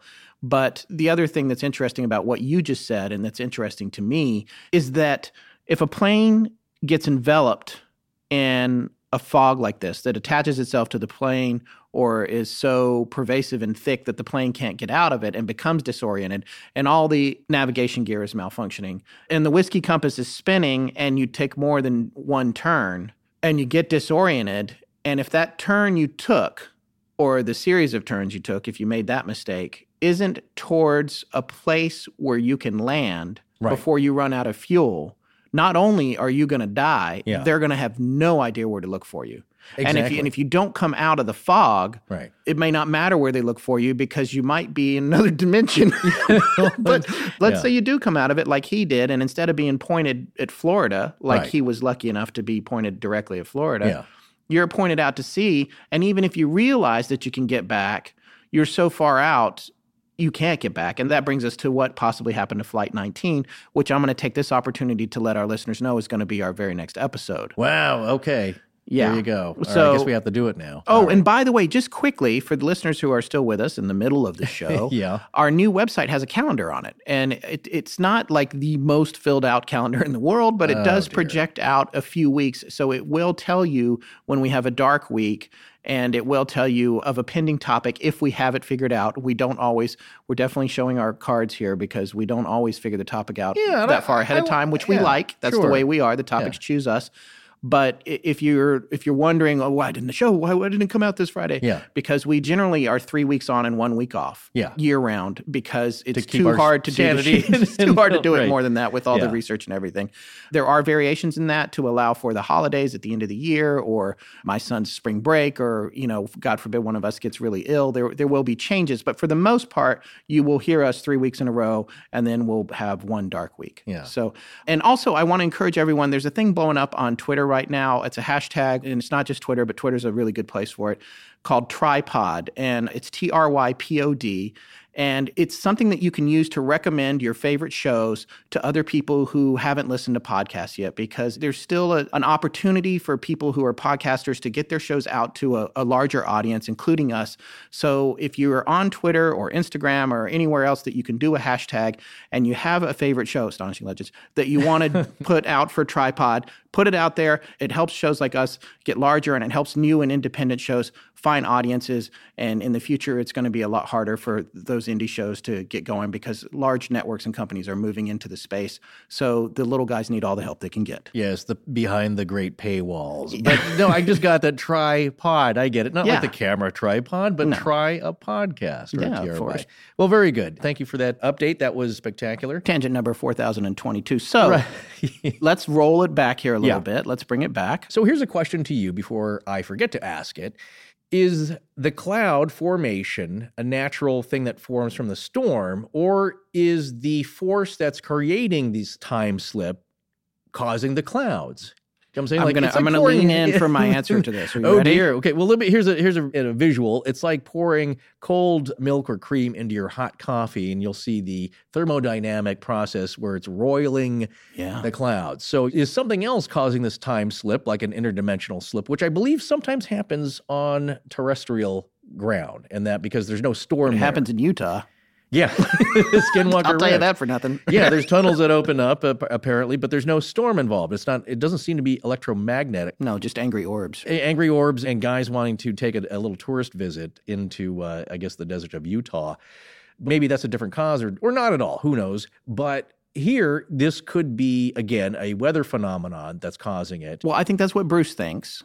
I Yes, don't I- know. yeah. The truth is, I don't know the answer to that. I don't know why you're asking me because I well, don't. no, I just thought, like, what's your opinion? Because the clouds to me are acting, they're moving very fast and very strangely. Yeah. Again, I'm, I'm not a meteorologist, so I don't know how fast really clouds can move or what's the, what are the extremes it's in the like upper a- atmosphere It's like, like, that. a tsunami can move at sea at least several hundred miles an hour. Sure. You would certainly define that as strange if the only surf you'd ever seen was at the beach and you were fishing. Sure, sure. So I think it is possible for a natural phenomenon to produce something like that that Right. would appear to be strange. I do think that it is possible that the electrical energy generated by a large storm system like that, especially in an environment that's conducive to producing these particular types of storms, which is what Bruce thinks. And another thing that he had mentioned to me in his emails is I don't know if now, but at one point he was living in the Keys, Right. And, and his house pointed at the Everglades. It like Yeah. looked north, and he saw them forming regularly right. Over the southern tip of the Everglades, Yeah. which he thinks is a hotspot for these. It reminds me of that area, and I can't remember where it is now, some lake. I remember seeing pictures on Reddit about it, where it's the most lightning of anywhere on Earth. Yeah. And it, there's people that live there, and it's just every night there's a thunderstorm with like 10 million lightning strikes. Things happen. There's environments where strange things happen. Yes. Do I believe this could be a side effect of a natural phenomenon, as Bruce seems to believe? I do. Do I think it's Sentient Fog, which is also the name of Marie's new band from the Right. Ark? Was sentient, Um, sentient whiskey fog. Sentient Yeah. whiskey fog, sentient whiskey, sentient whiskey, carnivorous fog. There you go. I don't necessarily think this is a sentient phenomenon or a manipulated phenomenon. Unlike you would say, if you believe in crop circles, there's clearly a, a work of intelligence there. Seems to be, sure. And yeah. it's it's not like Arrival. Don't know if anybody saw that, but the way that those creatures communicated in Arrival is very fascinating. But you would recognize if you saw that, even if it didn't make sense to you, that Right. something intelligent was happening. yes. And I don't think that's necessarily what was happening here. I don't think it was out to get Bruce or out to force him to experience something or necessarily out to trap his plane. But I do believe that something happened. Ah, much like the final countdown, swallowing the uh, aircraft carrier, Yes. uh, captained by Kirk Douglas. yes. No, that's another phenomenon that happened. That's kind of, and again, for the time, great visual effects, which is just basically the laser tunnel with the smoke, but it looks kind of cool. Yeah. And that one was described as a giant ship, an aircraft carrier, going through some kind of time storm, which is getting back to what Bruce was saying, how, he described it. It's a storm of another element, of another force of the universe. Well, speaking of time, I want to go back in time right now and talk about a couple of other incidents that Marie dug up that were maritime incidents and not aviation, Right, and, and in the same area. Okay, so in a minute, we're going to talk a little bit about the Charles Lindbergh incident, which Bruce mentions in the book, which I think is really fascinating and worth telling because, as you said, talk about a trained observer. He's one of the top aviators of all time. All aviators have a lot of respect for what he did. Yes. And when he did it, which is amazing. Yes, and but before we get to that, I want to specifically read an article that Marie from the Ark dug up from the Washington Times. This is dated August 2nd, 1904. Oh. There's going to be a lot of things here that are going to sound kind of familiar to everybody. The title of the article is Ship Clad in Vapor Frightens the Crew. Strange experience of sailors on the steamer Mohican near the Delaware breakwater, compass disabled. So check this story out. Uh-huh. Philadelphia, PA. By the way, the Delaware breakwater is up where the Delaware River flows into the ocean. It's pretty far north Yeah. of the area we're talking about, but listen to the scenario. Was that anywhere near where the dead water incident happened? I can't remember where the dead water incident was. Quickly, that's just a ship seeming to not move. No wind, water. no wind- current, yeah, nothing. Yeah. Stationary. Yeah. So maybe that's a little part of uh this distance collapsing here. Well, here we go. When the British steamer Mohican, Captain Urquhart from Ibralia, Romania, in this port, was making for the Delaware breakwater, it had a most remarkable experience, which terrorized the crew, played havoc with the ship's compass, and brought the vessel to a standstill for nearly half an hour. For that length of time, the Mohican was enshrouded in a strange metallic vapor which glowed like phosphorus. The entire vessel looked as if it were on fire, and the sailors flitted about the deck like glowing phantoms. The cloud has a strange magnetic effect on the vessel, for the needle of the compass revolved with the speed of an electric motor, and the sailors were unable to raise pieces of steel from the magnetized decks. It was shortly after the sun had gone, Captain Urquhart said. The sea was almost as level as a parlor carpet, and scarcely a breeze ruffled the water. It was slowly growing dark when the lookout saw a strange gray cloud in the southeast. At first, it appeared as a speck out on the horizon, but it rapidly came nearer and was soon as large as a balloon. Now, this that to me is very familiar to what Bruce talked about. Yeah, about absolutely. this kind of balloon Right. Like you said, a balloon drifting. yeah, that it could go. It made me think of a hot air balloon and how the environment takes it where it needs to go, and it could last for hours and hours. And Right. it's very interesting. You And- just happen to unfortunately be in the path of it. exactly. It had a peculiar gray tinge, and as it bore down upon us, we saw bright glowing spots on its mass. Suddenly, the cloud enveloped the ship, and the Mohican blazed forth like a ship on fire. And from stem to stern and topmast to keel, everything was tinged with the strange glow. The seamen were in terror. Their hair stood straight on end, not from the fright so much as from the magnetic power of the cloud. They rushed about the deck in consternation, and the more they rushed about, the more excited they became. I tried to calm them, but the situation was beyond me. I looked at the needle and it was flying around like an electric fan. I ordered several of the crew to move some iron chains that were lying on the deck, thinking it would distract their attention. But the sailors could not budge the chains, although they did not weigh more than 75 pounds each. Everything was magnetized, and chains, bolts, spikes, and bars were as tight on the deck as if they had been riveted there. For half an hour, we were enveloped in that mysterious vapor, and for nearly all that time, after the sailors' first cries of fright had subsided, there was a great silence over everything that only added to the terror. I tried to talk, but the words refused to leave my lips. The density of the cloud was so great that it would not carry sound. Suddenly, the cloud began to lift. The phosphorescent glow of the ship and the crew began to fade. It gradually died away, and in a few minutes, the cloud had passed over the vessel, and we saw it moving off over the sea. Wow. That's a great story. It's pretty amazing. And, and Marie made a super valid point here. There was no financial gain for sharing this story. right. Nothing was lost. There's no cover up. They didn't try to hide theft of cargo. Yeah. None of that. This is just something that happened to them, and they all agreed that it happened, and Right. they all agreed that it happened this way. What year was this? 1904. It's like with a lot of pilots, they don't report strange phenomena like UFOs. And same thing with ship captains. They're very serious, sober people. Again, back to close encounters. Like, do you wish to report a UFO? Uh, no. Yeah. Because then you're Um, seen, negative. you're seen as a wacko. Negative tower. We don't want to report that. Yeah, you don't want that on record because then people were thinking you've had too many. And you're airport bar. retired. Yeah.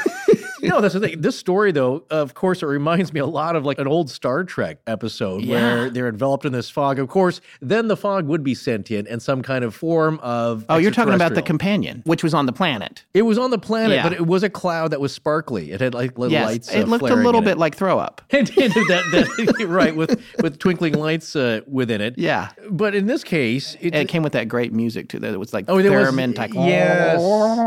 Yeah, but it just wanted some companionship. But I think it t- it could take other forms. Yes. Here, who knows? It's like all kinds of strange things happen, especially if you read the descriptions of St. Elmo's fire, which is a very rare occurrence. But ball lightning, St. Elmo's fire, it's not been very well documented and recorded. I'm not sure if there's even any great photos of it, but it does happen. And again, it's not supernatural. It's just a natural weather atmospheric phenomenon. So the most extreme things that get your head wrapped around this it's dealing with the truncation of space and time because again as i said earlier those are things that we count on to make sense of our world and when those don't add up it's very disturbing it's very disconcerting I want to make a point here. It's one of those things that I heard, I can't remember on NPR or something, just last week. I was listening to somebody talking about physics and space and time. Yeah. And it was a little thing that popped out. And I was like, I have to tell our listeners this. And Yeah. I just wanted to say it really quick. They had a guest on. I wish I could remember who it was that said it now. You know, shame on me for that. But he said that the big disconnect, because we talked in their past episode Yeah. about the fact that quantum mechanics and the theory of relativity don't jibe. right They, they don't necessarily connect. And right so there's no final grand unified theory of everything because they can't account for gravity and time Right. There's a disconnect between them. And what this gentleman said, who I seem to remember as somebody who was very well educated, was that the real problem between quantum theory and the theory of relativity is time. yeah yeah And that's the monkey wrench. That's the flaw in the ointment between those two theories.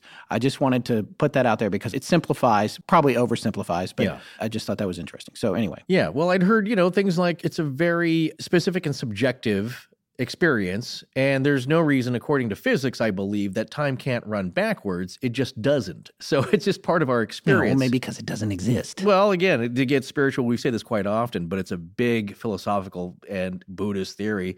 It's all one big now. There is no past. There is Well, no. that's future. Einstein. I think he said that about time. It's, Right. it's all happening at once. Well, that quote is yes, time happens so that everything doesn't happen at once, which that's how we have to experience it or we go insane. So, again, time is an experience, but it's not quantifiable. It's like gravity, that's predictable with physics, but we don't know where it comes from or why it happens really. So, you can't really include it in the theory of everything. right. So, yeah, that's a big stickler, but once we figure that out, maybe that opens up a whole new world to us. All right, I want to read one more article here. This is another one that is from more recent times, 1975. This Yeah, is we're uh, right in our wheelhouse of yeah. strange Bermuda Triangle Bigfoot UFO stuff. This is from Florida Today, and this is kind of a famous incident, which some people will probably recognize when they hear it. The article is called Captain Recounts Escape. It is written by one Charles Berlitz. oh, he got around. Yeah, this this is a good one. The experience of Captain Don Henry in 1966 gives a graphic account of a tug of war, in quotes, between a towboat and an unidentified force attempting, consciously or unconsciously, to capture the barge. We were coming in on the return trip between Puerto Rico and Fort Lauderdale. We had been out for three days towing an empty barge which had carried petroleum nitrate. I was aboard the Good News, a 160 foot long tug of 2,000 horsepower. The barge we were towing weighed 2,500 tons and was on a line a thousand feet behind. We were on the tongue of the ocean. This is going to come up again in a Oh, minute. Oh, that's right. also known as Toto. Also known as AUTEC. We were on the tongue of the ocean after coming through the Exumas. The depth was about 600 fathoms. It was afternoon, the weather was good, and the sky was clear. I had gone to the cabin and back of the bridge for a few minutes when I heard a lot of hollering going on. I came out of the cabin onto the bridge and yelled, What the hell is going on? The first thing I looked at was the compass, which was spinning clockwise. I did not know what had happened, but something big was sure as hell going on. This show tonight has a lot of HE double hockey sticks in it. For you kids, yes. Apologies. Uh, What the heck is going on? The water seemed to be coming from all directions. The horizon disappeared. We couldn't see where the horizon was. The water, sky, and horizon all blended together. We couldn't see where we were. Whatever was happening robbed, stole, or borrowed everything from our generators. All electric appliances and outlets ceased to produce power. The generators were still running, but we weren't getting any power.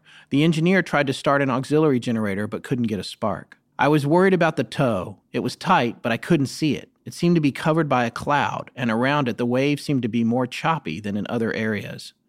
I rammed the throttles full ahead. I couldn't see where we were going, but I wanted to get the hell out in a hurry. It seemed that something wanted to pull us back, but it couldn't quite make it. Coming out of it was like coming out of a fog bank. When we came out, the tow line was sticking out straight, like the Indian rope trick, with nothing visible at the end of it, where it was covered by a fog concentrated around it. I jumped to the main deck and pulled. The damn barge came out from the fog, but there was no fog anyplace else. In fact, I could see for 11 miles. In the foggy area where the tow should have been, the water was confused, although the waves were not big. Call me Nero, not hero. I wasn't going back to find out what it was that was back there. Ooh. As you can see, Mr. Berlitz has the gift of gab. Yeah. well, he writes a lot of books. He does. He's a, no, it's got a great uh, ring of, uh, well, he's a good storyteller. Yeah. The tow line is astern. Yeah. So behind them, something is pulling them back into this batch as cotton ball of fog. Right. And maybe it was just magnetic energy and it felt like it was pulling them back and they couldn't pull it out because Right. the electronic fog, if that's what this was in this case, Yeah. had such a strong draw on the barge itself that it took a 2,000 horsepower engine to get it pulled free. Well, now, of course, I am totally rethinking what happened to the Mary Celeste in, the, in the tow line because it disappeared the peoples. Yeah. Tow line was out. It was in a bit of disarray as if they'd gone through some kind of storm. And as we know, these types of strange phenomenon, even astrophysical phenomenon like the solar storm of 1859, which the Ark dug up and known as the Carrington event, was really massive. People saw sparks jumping on telegraph lines. And it can happen again. That's the other thing that people don't realize. There's not a whole lot you can do. But basically, it would send us back to the early 19th century. You might have gas lamps working. Everything else we know that is modern life would cease to function My iPhone? like this whole podcast. Yes. but the good thing about it was that it's uh, it, it ain't happening in 1859. Although people saw like poles and lines catching fire, it was so magnetically charged. The good thing is that there wasn't much in the way of electronics back then. So it didn't cause a huge amount of damage, although it was visible. Imagine that kind of freaking you out because it's not like a hurricane where you can see it or a tornado. It's relatively invisible, except that you're seeing the effects of a, of a massive solar flare, a, a coronal mass ejection event. And again, it can happen at any time. And if it does, we're kind of in a bit of trouble there. So with the Mary Celeste, like, I'm not sure that's the case. That We do have a very strong Team Squid bent here. Team Gi- Giant Squid. Team Giant Squid. Yeah. But But in the it's case not of- your regular calamari. No, it is. A, you're, a lot of sauce and breading with that one. But if you look at the instance, if that is true, Charles Berlitz's story about the tug, now that almost sounds sentient, something tugging on them, or could just very well be some kind of phenomenon that is unexplainable. Well, if it's electromagnetic and it's latching onto things, it Right. could feel like it's sentient because it's being attracted to man-made things because they're made of metal. Yeah, no, it's, it's and then, yeah. so then it seems like it's out to get you. right. It's just, But right. it's no more out to get you than the static shock when you walk across the carpet barefoot and touch your dog. Yeah, exactly. That's not On the right. nose, usually. oh, it's that's kind of cruel. But the idea is that it's like with the There's a bit of fear being added to this. So the perceptions of those experiencing it is shaded by the fact that they are terrorized and all this weird stuff is happening to them and they can't explain it. Yeah. Like not being able to pick up the chains. All right, I want to touch on one last common ground incident here before we wrap up the show. And that is the Lindbergh incident, which is very well covered in the very introduction of Bruce Gernon's book. It's actually by Rob MacGregor and Bruce Gernon. They wrote it together. It is called The Fog. I can recommend it. We got a lot of information from it and you can find it online pretty easily. And his new book will be out in August of this year. We'll see if we can have him back on. If yeah, yeah. something about, I have a suspicion that it might be about time slips, Ah. not when you're clocking in or out to make Right. a horrible joke twice. Yeah. All right, so listen to this. Just going to read a brief section here, one or two pages from Bruce's book about what happened to Lindbergh. Quote Nothing on my map of Florida corresponded with the Earth's features I had seen. Where could I be? Those were the baffling words of Charles Lindbergh as he described a mysterious experience on a flight across the Caribbean through the heart of the Bermuda Triangle. Lindbergh took off at 1:35 a.m. on February 13, 1928, on what for him should have been a routine flight, the last leg of his around the Gulf and Caribbean tour. Or Caribbean for those of you that are probably Ah, going to email. yes. He intended to fly nonstop from Havana to St. Louis, which would be the first ever nonstop flight between the two cities. Quote, it should have been an easy flight, about a third the distance from New York to Paris, he wrote in his autobiography. He climbed to an altitude of 4,000 feet and settled back to enjoy the night flight. But halfway across the Straits of Florida, my magnetic compass started rotating, and the Earth inductor compass needle jumped back and forth erratically. By that time, a haze had formed, screening off horizons. Uh oh. Only one other time had he seen two compasses fail at once. That was during a storm in the Atlantic en route to Paris, and his magnetic compass only oscillated back and forth, so he was able to calculate his direction by the central point of the oscillation. That's happened with me with the gas gauge in my dad's old British car. Flipping around? Yeah, it flips Yeah. around and you just kind of guess where the middle is. I've seen the bouncing. yes, no, I've seen bouncing gauges before. Yes. But this time in the Caribbean, the magnetic compass spun in circles and the inductor compass was useless. I had no idea whether I was flying north, south, east, or west. Lindbergh started climbing toward the clear sky that just minutes ago had been above him. If he could find Polaris, he could navigate by the stars, but the haze thickened as he climbed higher, so he descended to less than a thousand feet, but the haze followed him and he could barely see the ocean. Just before dawn, he spotted a shadowy island and assumed that he'd reached the Florida Keys. But after crossing a narrow body of water, Lindbergh saw a long coastline bending to the right, the opposite way the land curved on his map of Florida.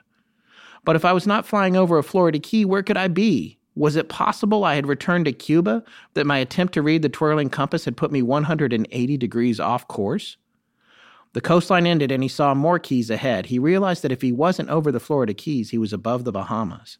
That meant he'd been flying at a 90 degree angle from his proper heading and that he was about 300 miles off course. Once the sun was high enough above the horizon, he determined east and headed through the haze in the opposite direction toward the Florida coast. The magnetic compass stopped rotating as soon as he reached the mainland. He passed by dozens of heavy squalls as he moved through Florida and Georgia and headed on to St. Louis to complete his flight. Possibly because of his renown as a pilot, Lindbergh never talked publicly about his strange experience in what was to become known as the Bermuda Triangle. He waited to reveal it in his autobiography, which was published four years after his death in 1978. All right. This is happening not just to Bruce. As Bruce said himself, he knew of other pilots, I think, in contemporary times, but we've also got the Lindbergh incident, and then we've got these maritime incidents that we've covered.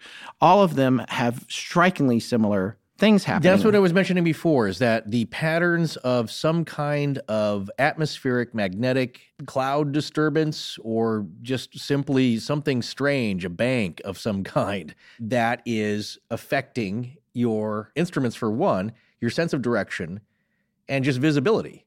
And so, yes, there's a common thread that runs through all of these stories, whether in uh, the air or the sea. The stuff happening on land seems to be more about taking roadkill off to uh, eat it somewhere 100 yards away. but the idea, though, that these experienced and skilled airmen and seamen are experiencing and describing very similar phenomenon tells me that there's something to this that this phenomenon actually happens and whether statistically it's not as much in the bermuda triangle there does to me and at least anecdotally on a but on a huge scale something's going on down there. Another thing I want pilots to understand if they're caught in this electronic fog, only make one turn. Then either turn to the mainland or turn to the main body of water. Because once you make two turns, you're going to start to lose your sense of direction. And then if you make three, now you got to start guessing which way is north and south. You, got, you have absolutely no idea. Because once all the electronics go out, you can't navigate.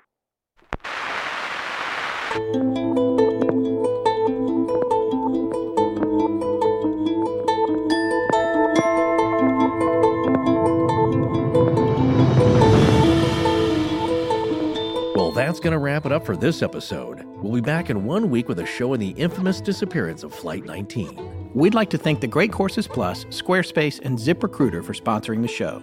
Please remember that supporting our sponsors supports Astonishing Legends. Special thanks to John Bolin. Hello, this is the Count of St. Germain, otherwise known as Kevin Pollak. Hi, I'm Ian Ulam. I'm Kristen DeWitt, and, I give permission to Astonishing Legends to use my voice however they see fit, galaxy-wide in perpetuity.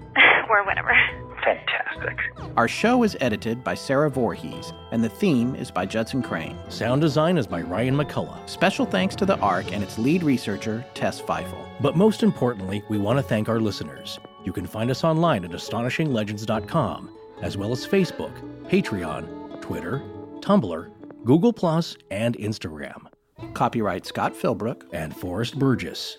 Good night.